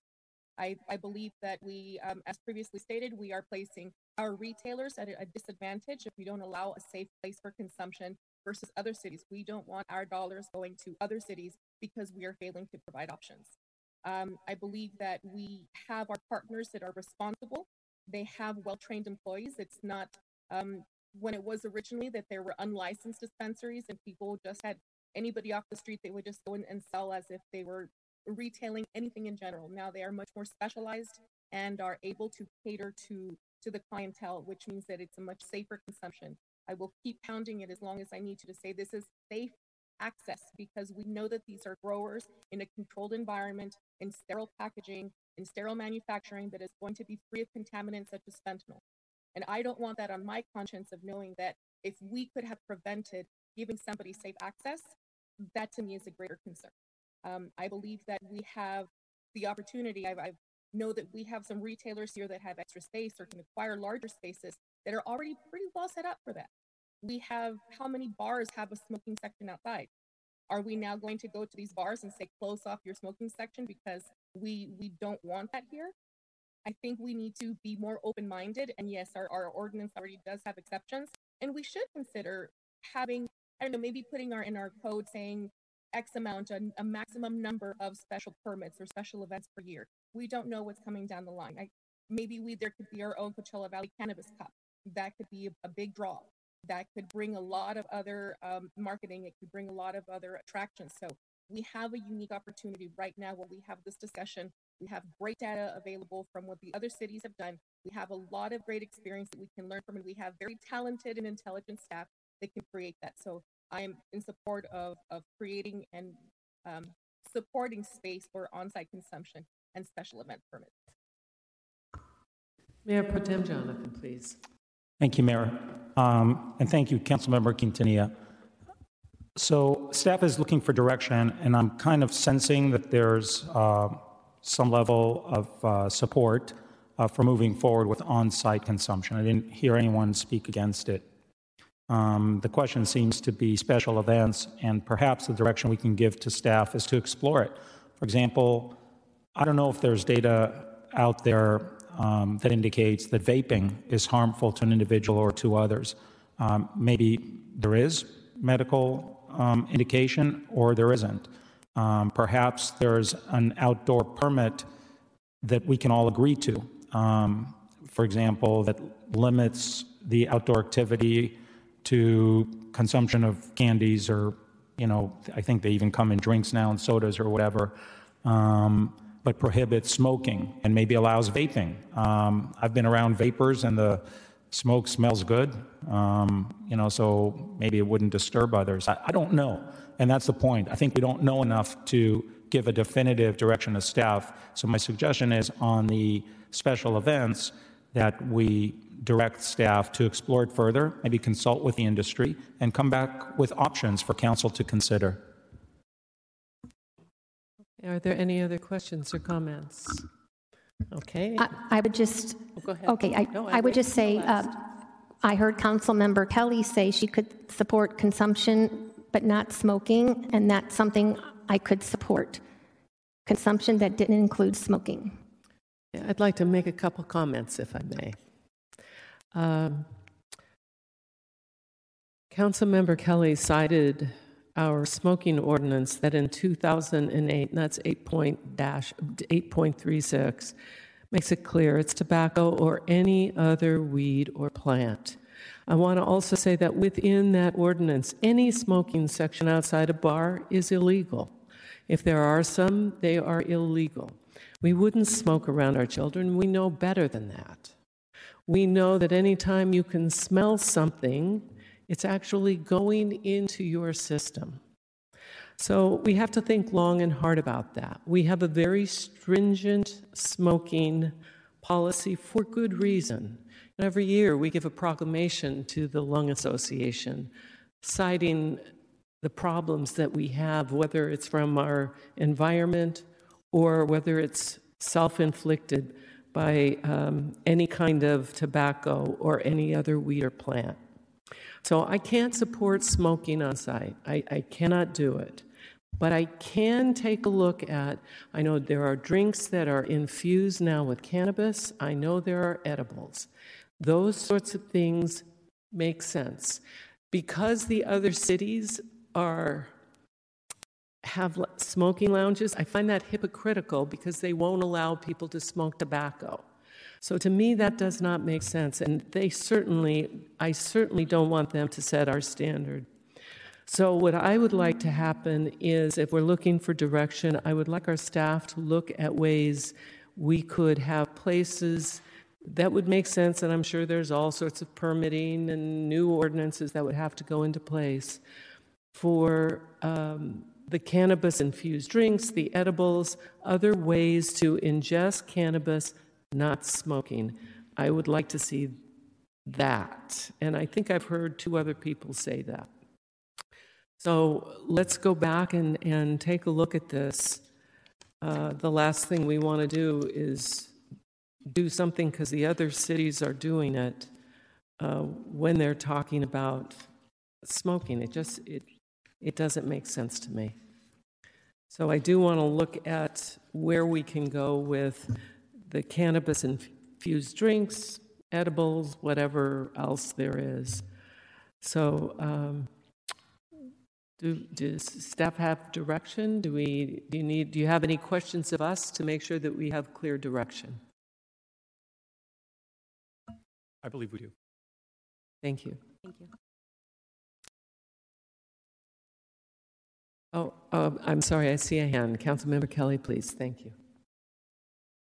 Yes, I just wanted to ask uh, when this issue comes back, if uh, staff would broaden the information to include cities outside the Coachella Valley and do some exploration uh, to see if there are cities that have taken this path uh, to allow consumption apart from smoking. Uh, I might not be typical, uh, but if I was looking uh, for a retail establishment that allowed consumption on site. I would prefer one uh, that did not allow smoking. And it's entirely possible uh, that taking this path would garner uh, some clientele who would share that preference. Uh, I don't know, uh, but I think if we cast the net a bit further, uh, we might find some experience that uh, could help inform us. Thank you. Okay, I think we have all the discussion on that, so let's move to item 2E. Adopt resolution declaring six parcels at the southeast corner of Fred Waring Drive and San Pablo Avenue in Palm Desert uh, are not surplus land for purposes of the Surplus Land Act. Good evening, Honorable Mayor and City Council. I'm Deborah Glickman, Management Analyst in the Economic Development Department. What you have before you is a resolution that I need to correct the staff report immediately. It said it was on the northeast corner of Fred Waring and San Pablo. I apologize for that. It's really on the southeast corner. We're sitting right across from it.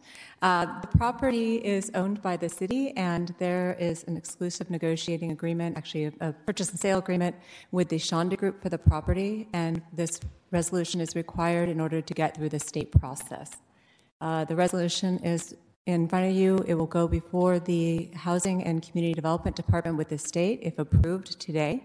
If um, not approved, then we'll move on to other sections. But uh, once the HCD receives the resolution, it has 30 days to review it and ask questions of the city.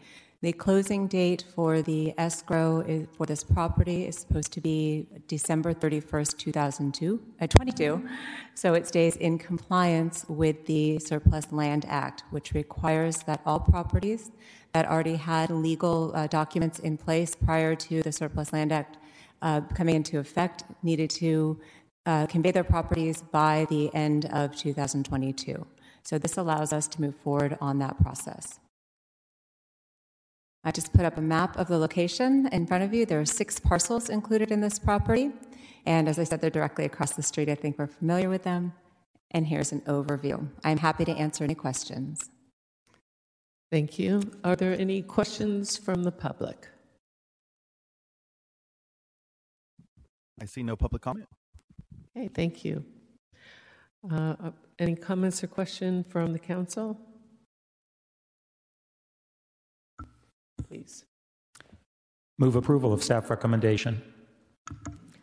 I would second that motion. Okay, we have a motion and a second. Is there any further discussion? Seeing none, can we have a roll call vote, please? Mayor Pro Tem Jonathan. Aye. Councilmember Kelly. Yes. Councilmember Nestande. Yes. Councilmember Quintanilla. Aye. Mayor Harnik. Yes. Motion passes five to zero. Thank you so much.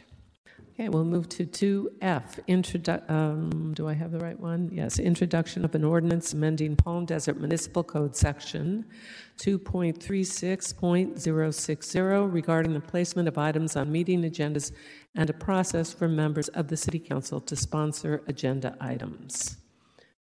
Yes, please. Madam Mayor and City Council, this is a request uh, to update the Palm Spring or Palm Desert Municipal Code uh, related to adding things to the agenda. Uh, I'll, I'll, I'll uh, read the new proposal. It's a council member may request staff to agendize an item for a future city council meeting or study session during the request for action portion of the agenda. The request must receive support from a majority of the city council, which may include the requesting council member, to go forward with the placement of the item on the agenda.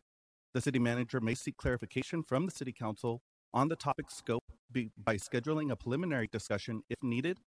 The item will normally be heard no sooner than the second meeting after the initial request or any needed clarification. And I'm available if there are questions. Thank you. Are there any public comments on that? I see no public comment. Then we'll move to council. Are there questions or comments from council?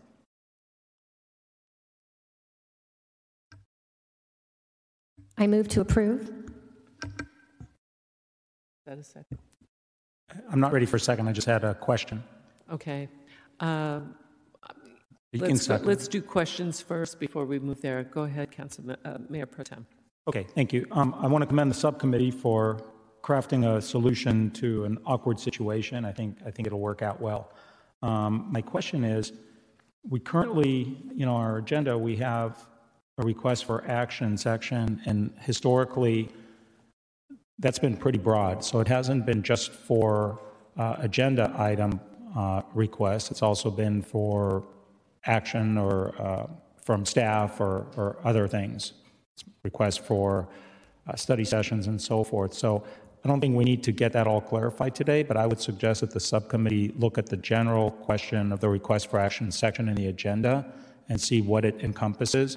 Um, and in particular, you know, if, if council members have a request for staff that's going to result in time and so forth, that we think about the process to ensure that staff is not overburdened, and yet at the same time, council members have an opportunity to move forward issues that they think are important for our city and its residents. Okay, thank you. Uh, Councilmember Quintanilla. Thank you, Madam Mayor. Um, I, I see that the attempt to have additional support before moving something onto the agenda has merits. However, it also feels like it's an attempt to potentially uh, silence dissent if there is an unfamiliar or unpopular um, motion to bring forward. And I think that it is the business of the council to conduct the conversations in public with the residents so that they understand where we are um, in agreement, where we are not, where we are um, at opposition, and where we have room to work towards a middle ground. I think that it is potentially dangerous to require three people to consent or to to advance something because they could inadvertently lead, lead residents to create a serial meeting. If they don't know who else they've spoken to, or they're used to maybe going to two people, if now they've been told to go to three, it may constitute a serial meeting. And I think that we need to keep things the way that they are. It is about, it, it, um, I understand that this is a reaction potentially to the last meetings that we had, and it was contentious because there were people that wanted updated information and others that wanted to continue operating with previous information. But it, it does not seem fair or equitable to create any sort of, of opportunities to be missed where we can have dialogue in, in the public view. Councilmember Kelly, please. Uh, two things. First, uh, in response to Mayor Pro Tem's suggestion, I, as one member of the subcommittee, think that's excellent uh, to follow up uh, with some additional contours, which might not have to rise to this policy level, but at least some shared understandings about what's within the scope of requests for action. Um, and Councilmember Quintanilla's comments are very, very important. Uh, there can be occasions where some amount of discussion has to happen uh, to generate uh, support from three council members to have a formal agenda item. Uh, this proposed policy tries to cover that uh, by indicating that the city manager may schedule a time for a preliminary discussion to do precisely that, uh, to avoid uh, the serial meeting temptation and have that preliminary discussion in a public session. So I think the proposed policy covers that base. Please. Thank you. Um, so, Councilmember Quintanilla, I, I think you made some very cogent points uh, in terms of silencing the, the minority, or you know, uh, and Councilmember Kelly, I'm, I'm curious about the subcommittee's um, thinking on that topic because placing an item on the agenda can and perhaps has turned into a discussion about the merits of the issue being proposed. And there's a danger there, right? I think, as, as Councilmember Quintanilla said, the point of getting something on the agenda is just to shine the light of day on it, right? And even if the majority may end up voting against it, it accomplishes something important by being placed on the agenda, right? There's a full and open discussion. And very, very, very importantly, the public gets an opportunity to provide input. Minds may be persuaded and changed, as we've all done, or they may not be. But I wonder, now that I'm thinking about it, after reflecting Councilmember Quintanilla's comments, if by having a majority, requiring a full majority to simply place an item on the agenda for discussion and for input from the public, by setting a higher bar, are we not doing something we really don't want to do, which is limiting openness, transparency, and public input? Did the subcommittee consider that? Uh, Councilmember Kelly, your hand is up. It, I forgot to put it down, but a couple of things. Uh, this proposed policy came to us from staff, having heard everyone's perspectives. Uh, it was their recommendation. It's the most orderly way of proceeding. Um, uh, so uh, our city clerk may have comments when I'm done, but uh, what we encountered in our recent experience uh, was, as explained by the city attorney, a majority of the council is always going to prevail. Uh, so there's a lot of wisdom to acknowledging that in this policy. Um, again, the provision that's here to try to assure that discussion is not prematurely uh, cut off is the opportunity to schedule a preliminary discussion about whether to move forward with a formal agenda item. Um, and uh, the subcommittee was persuaded after listening to staff that this approach would be uh, worth trying at least for a period of time to, to see if it better reflects the reality that uh, we we do want an opportunity for folks to be heard, but we also want the majority to be respected. So that was the thinking.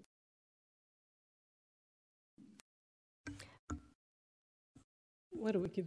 Go ahead. Okay, Councilmember Kelly, I concur with your thought process, and uh, I did make a motion, and I just wanted to add is that we're also trying to have it so theoretically, the way it, it's written right now, two council members could continually bring up a very similar agenda item that perhaps didn't go his or her way. So every council meeting, two people could keep bringing up a very similar issue against the will of the majority. So I, I believe the way this is written, it brings some balance to our agenda meetings. Yeah, thank you. I, you know, I'm, I'm really struggling with this because I see the dangers that you just described, Councilmember Nestande. Um, and I'm trying to understand your response, Councilmember Kelly, to, to my concern. And what I heard was uh, legal counsel making a statement that you seem to support that, that, that the will of the majority would prevail. But how do we know what the will of the majority is before they've even heard a staff report or public input or the comments of their colleagues? Aren't we presupposing that none of us have an open mind? That we're going to look at issues with an open mind, as we always do, consider staff report, comments from stakeholders, partners, and the public? I mean, I, I'm a little, I'm torn about this, but I'm concerned. It, it almost feels like if two council members feel importantly enough about, or, or feel strongly enough about a subject that it's important enough to be agendized purely for discussion, right? Um, that that should be enough to get something on the agenda. Um, so I'm, in, in your response, Councilmember Kelly, I, I didn't hear, and, and it was, I'm sure it was my fault, but I, I didn't hear that specific concern being addressed because again, we're talking not about policy making or decision making. We're simply talking about getting an item on the agenda. I don't know if you, if, I don't know if that makes sense, Councilmember Kelly, or if you wanted to respond. Councilman, do you want, would you like to answer that? Uh, let's give Councilmember Quintanilla her turn, okay. and we By can, all means, by all means, I defer. I, I would like that answer as well. we can come back to me. No, I, I would really prefer, that was part of what I was going to ask. I wanted a clarification on that as well, as well as some other comments. So please, if I may insist. Of, of course you may. Um, this I reference uh, really flows uh, from what Councilmember Nestande was describing. Uh, if it is the will of, if it is the perception of the majority that something has been sufficiently aired, that needs to be respected. Uh, so that was the vein in which I referred to the will of the majority. Again, this proposed language has a way uh, to schedule a preliminary discussion uh, so that no one's going to be silenced or stifled. Councilmember Quintanilla, please. Thank you, Madam Mayor. I can see that that is the intent, but I don't see any guarantee that says that is how it will be applied um, by future councils, perhaps. And um, Councilmember Quintanilla, we can just barely hear you. If you could lean I into your microphone a little would be helpful. Let's see if this is any, is this any better? Can you hear me? Is it any better? A little. Okay, I'll, I'll try to be much louder then. Um, Councilmember Kelly, as you had mentioned earlier, you said that this would uh, be a better reflection on, on the council, but I don't quite understand what would be better. If it would be better to have the three people in the majority to make a decision to silence people that maybe have not had the opportunity to get their views across. As Mayor Pro Tem mentioned, that people may not have the facts in order to fully come on board and support the need to have staff prepare more, more data so that we can get this then to residents. I think it is a very uh, precarious um, attempt at procedural obfuscation to prevent future meetings from running as long and, and what people may prefer to have a, a discussion not be repeated. But perhaps let's, let's look at previous examples. When we looked at the pandemic, at the beginning of the pandemic, we did not have a lot of information that came about later. Had those issues continued to go on and on and on when lives were at stake, how would that have been different? Just like we're not going to discuss it again? Medical data was changing. Info was changing month after month, and we learned and we were able to eventually save lives. If we had come to that situation and said, no, we've discussed it, we're not going to talk about it again, let's not even bring it up, where would we be? Where would we be? So I think this is a very dangerous situation in trying to silence the minority. Thank you. Yeah, I, I'm sorry, I'm asking a lot of questions because as I said, I'm really struggling with this. Um, Councilmember Kelly, you, you've come back to this a couple of times that the city manager can seek clarification from the council um, on the topic by, by having a preliminary discussion. But as I read the proposed amendment to the ordinance, it's, it's a step process, right? Step one, the majority of the council has to agree to place the item on the agenda. Step two, in that event, if the city manager has questions, he can have that preliminary discussion to understand the, the scope of the topic. That's how I'm reading the proposed amendment. And my question to you is, am I interpreting that correctly? Because you seem to be saying something else. And again, I apologize, I'm simply not understanding.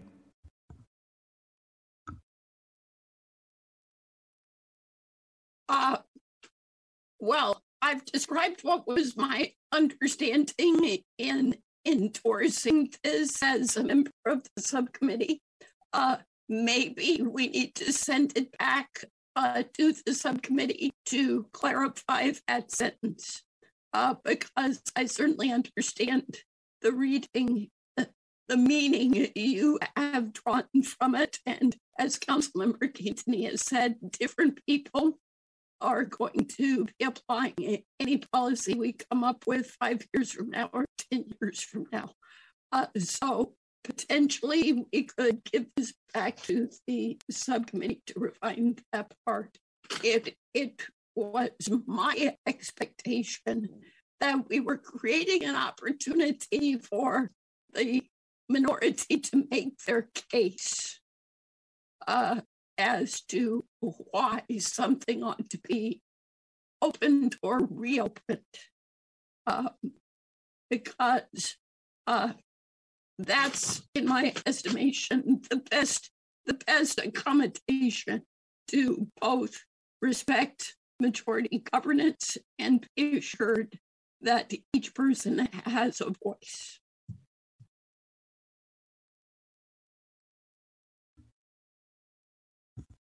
Thank you.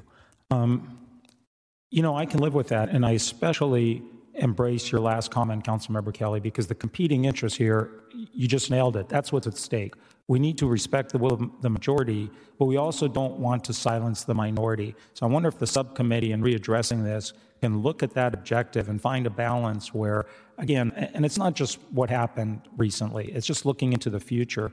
And I think the reason the ordinance was crafted the way it was was the perception that if there are two council members that feel deeply about something and want it on the agenda, it should go on the agenda, just to give an opportunity for discussion and transparency. Um, and so you have two competing interests there, right? And as Councilmember Nestande said, you don't want a belligerent minority to come back and just kind of, you know, keep disrupting things. So I get that, and I, I'm, I'm going to challenge the subcommittee to craft uh, a balanced solution, if you would. I'm- I'm happy to make that the motion. I want to respect, I don't know if there's already a motion on the table? Substitute motion? Okay, the substitute second the motion is to uh, bring it back to the subcommittee to work with staff and see if they can craft a a balanced solution. I second the substitute motion. We have a motion and a second. Can we have a roll call vote, please? Mayor Pro Tem Jonathan. Aye. Councilmember Kelly. Aye. Councilmember Nestande. Oh, wait, she was hesitant. Oh. I'm sorry. Um,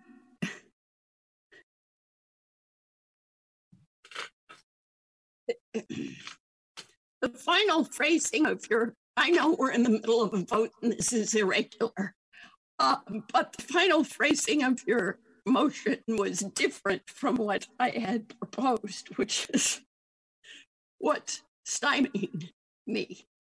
Uh, why don't you just refer it to the subcommittee too, uh, in light of this discussion?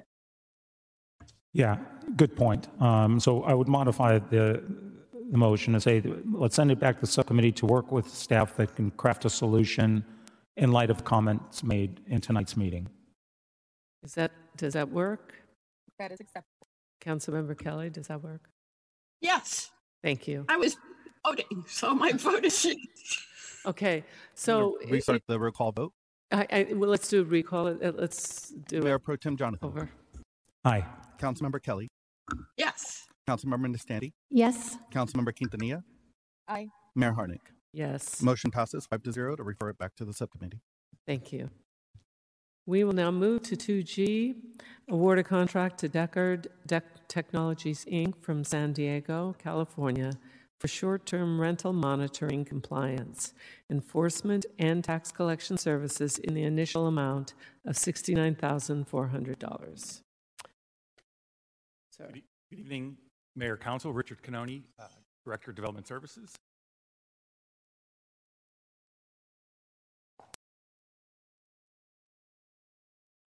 While I have a number of slides, I'll try to go through them uh, relatively, uh, relatively quickly. Um, Just to give a little bit of background on this item, um, we have a a current contract with a vendor that that has uh, been both challenges for development services and finance. Uh, This contract was approved uh, almost a year ago. And uh, one of the items uh, that the city manager had brought up during that discussion was we would continue to look at that contract and bring it back for consideration. It did not meet the city's needs, uh, which brings us, which brings us here tonight. Uh, While the um, RFP process took a little longer, I think, than we initially anticipated, part of that was we wanted to make sure we had a truly comprehensive scope of services. And so with that, uh, we, this wasn't just a development services item, uh, but we wanted to make sure that both finance and IT were part of that um, not just the crafting of the scope of services, but they were involved when we had the mandatory pre-bid meeting as well as being on the interview panel for those, for those firms. So we had a total of four firms. Um, The ranking is there. Deckard uh, um, Technologies was the number one. Um, And for the most part, they, they truly met, you know, they checked all of our, our boxes that, that we were looking for um, to, to provide that comprehensive uh, program. And I'll quickly go through with just some of the, uh, some of the items that, that we think will, will be able to provide a much better uh, program, not just for uh, the, the short-term rental um, operators, but also for our residents uh, that, that uh, have issues with, with unfortunately bad operators, um, but also uh, save staff time um, where we're able to spend a little bit more time on that enforcement and compliance uh, as opposed to administrative functions that we're, we're deal with. Um, so on, on the registration portal itself, as you see, it's pretty pretty straightforward.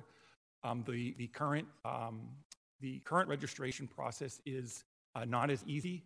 Uh, just to give you an idea, there's I think nine um, a total of nine screens that uh, Deckard has to get through the registration process.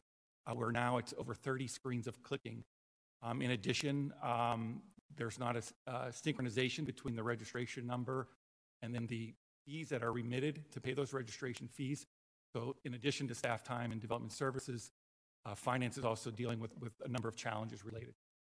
Um, this is sort of all, all contained into one, um, one program, and so we think it'll eliminate a lot of those, a lot of those issues.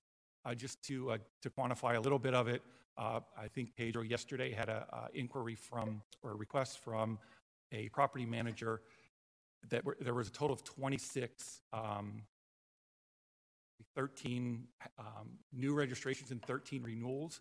So every time you have to even renew your, your registration, you have to in, um, input your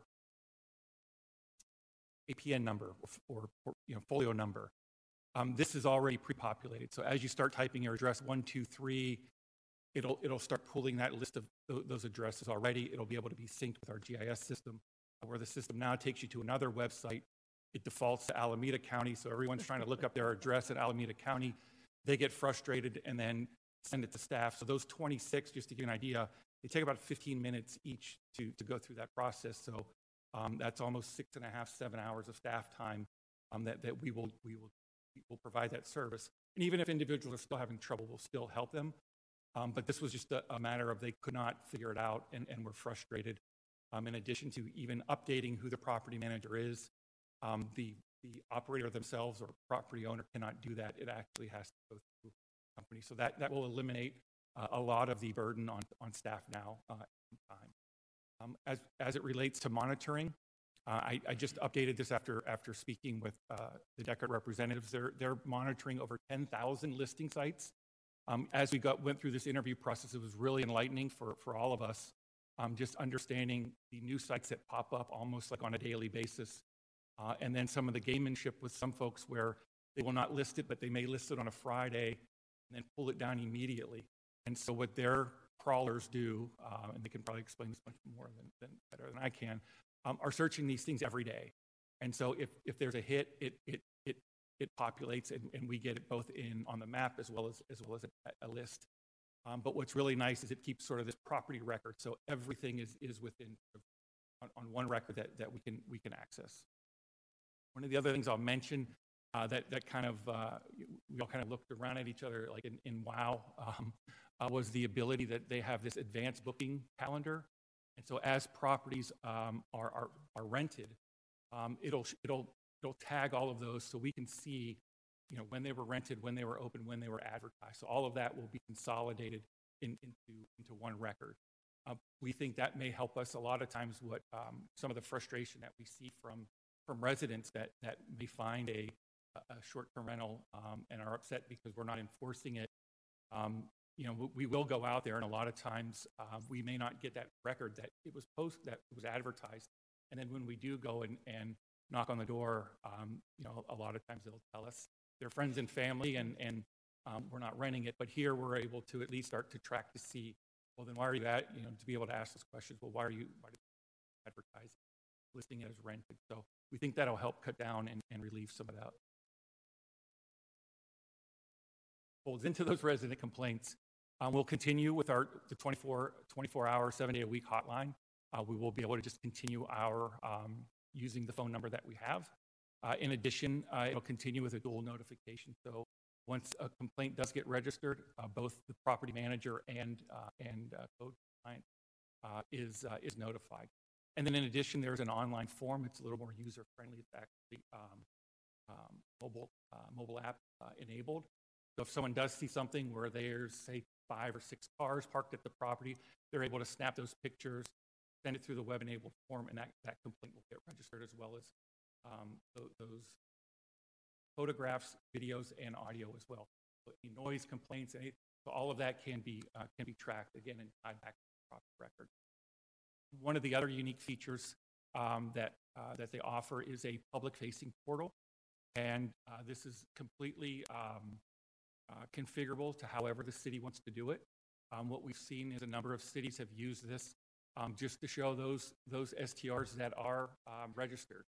And then they may provide a number um, for a property manager. So if there is an issue, at least maybe they can call or have a relationship with that property manager. Or if it can get resolved, certainly we're there to, to help and we would still like to know, but um, that, that could be available for residents or at least know that, hey, this is a registered far as enforcement, um, again, as I mentioned, it'll automate a lot of the um, admin tasks, uh, help with a significant amount of time savings um, for, for staff. Uh, all of our letters, um, form letters, template letters will be, will be uploaded to their system. Uh, and then there's the ability to have them either auto-generated and, and they will mail for us, or, or we can manually do it depending on the complaint that comes in. Right now, as it was oper- as it was working, we were getting those and then having to create the letters, having to mail it. So this will save a substantial amount of time uh, in the uh, in the. And then again, all of those letters that, that they would mail are then uploaded to that, that property file. It also provides the ability, it's sort of in one, one location for TOT and the TBID collection. Uh, so this will, it auto, auto calculates taxes and fees um, all of those payments are tied to that registration number, the property address. So it'll, it'll assist finance with having to do a, uh, a number of, of- spending a number of hours researching uh, where those online payments, especially if they come through a credit, and, and how those are, uh, how those are remitted.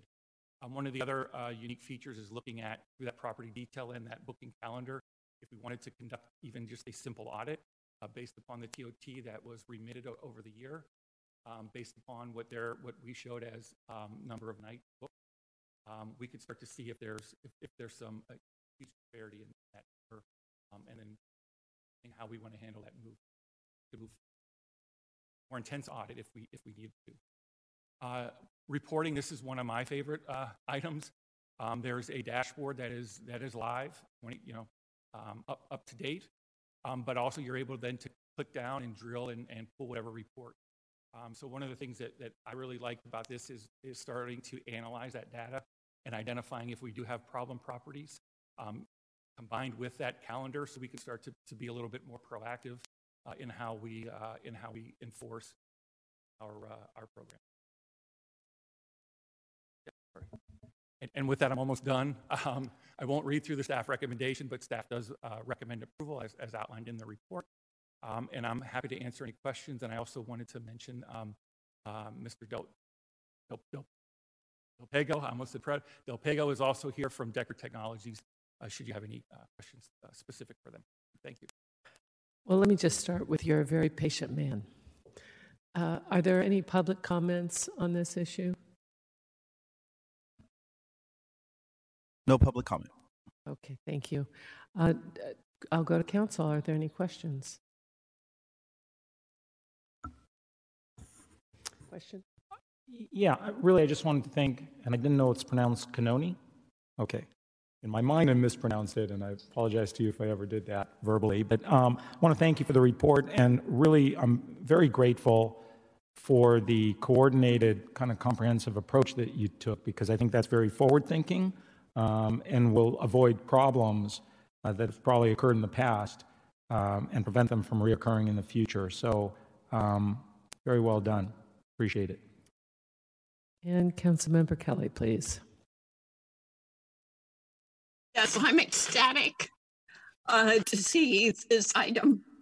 Our prior provider was a huge disappointment. I'll just say it. Um, many promises were made, few were kept. Uh, and um, I'm very, very pleased by this presentation. If I heard correctly, uh, the public facing portal is an option. I would favor using that option. The more we can make information directly accessible by the public, the easier the city's work is. Uh, so, not only would I generally favor making information publicly available, it strikes me as particularly helpful uh, to make this information available via the public facing portal. Anything else? Any questions? I just, I will tell you, many of my Palm, Palm Desert neighbors are going to be very happy about this. Uh, this has been a big issue, and it looks like we have a, a big solution, so thank you. Okay, if there are no other questions or comments, I'll entertain a motion. Move to approve. I'll second the motion. We have a motion and a second. Can we please have a roll call vote? Mayor Pro Tem Jonathan. Aye. Councilmember Kelly. Yes. Councilmember Nestande. Yes. Councilmember Quintanilla. Aye. Mayor Harnik. Yes. Motion passes five to zero. Okay, thank you so much. We'll move to public hearings. Uh, This is a request for approval of the proposed sale of the property located at 42162 Verdon Lane, Palm Desert, parenthetically APN 624-440-004 pursuant to Health and Safety Code Section 33433C.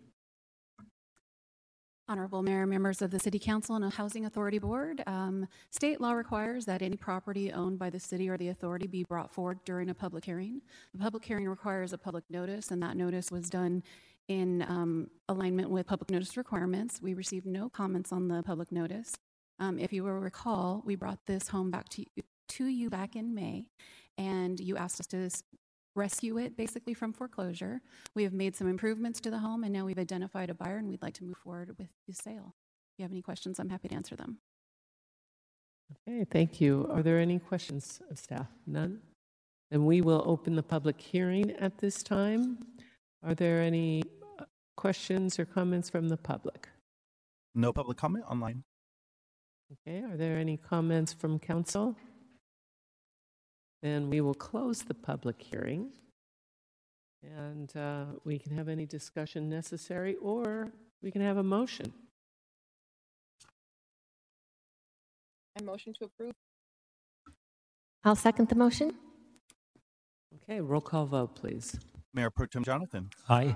Councilmember Kelly. Yes. Councilmember Quintanilla. Aye.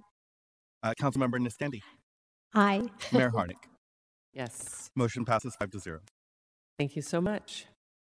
Okay, we have no information items. Are there any other items of information or comment whatsoever? Seeing none, this meeting stands adjourned. November 17th is our next meeting. Thank you, everyone.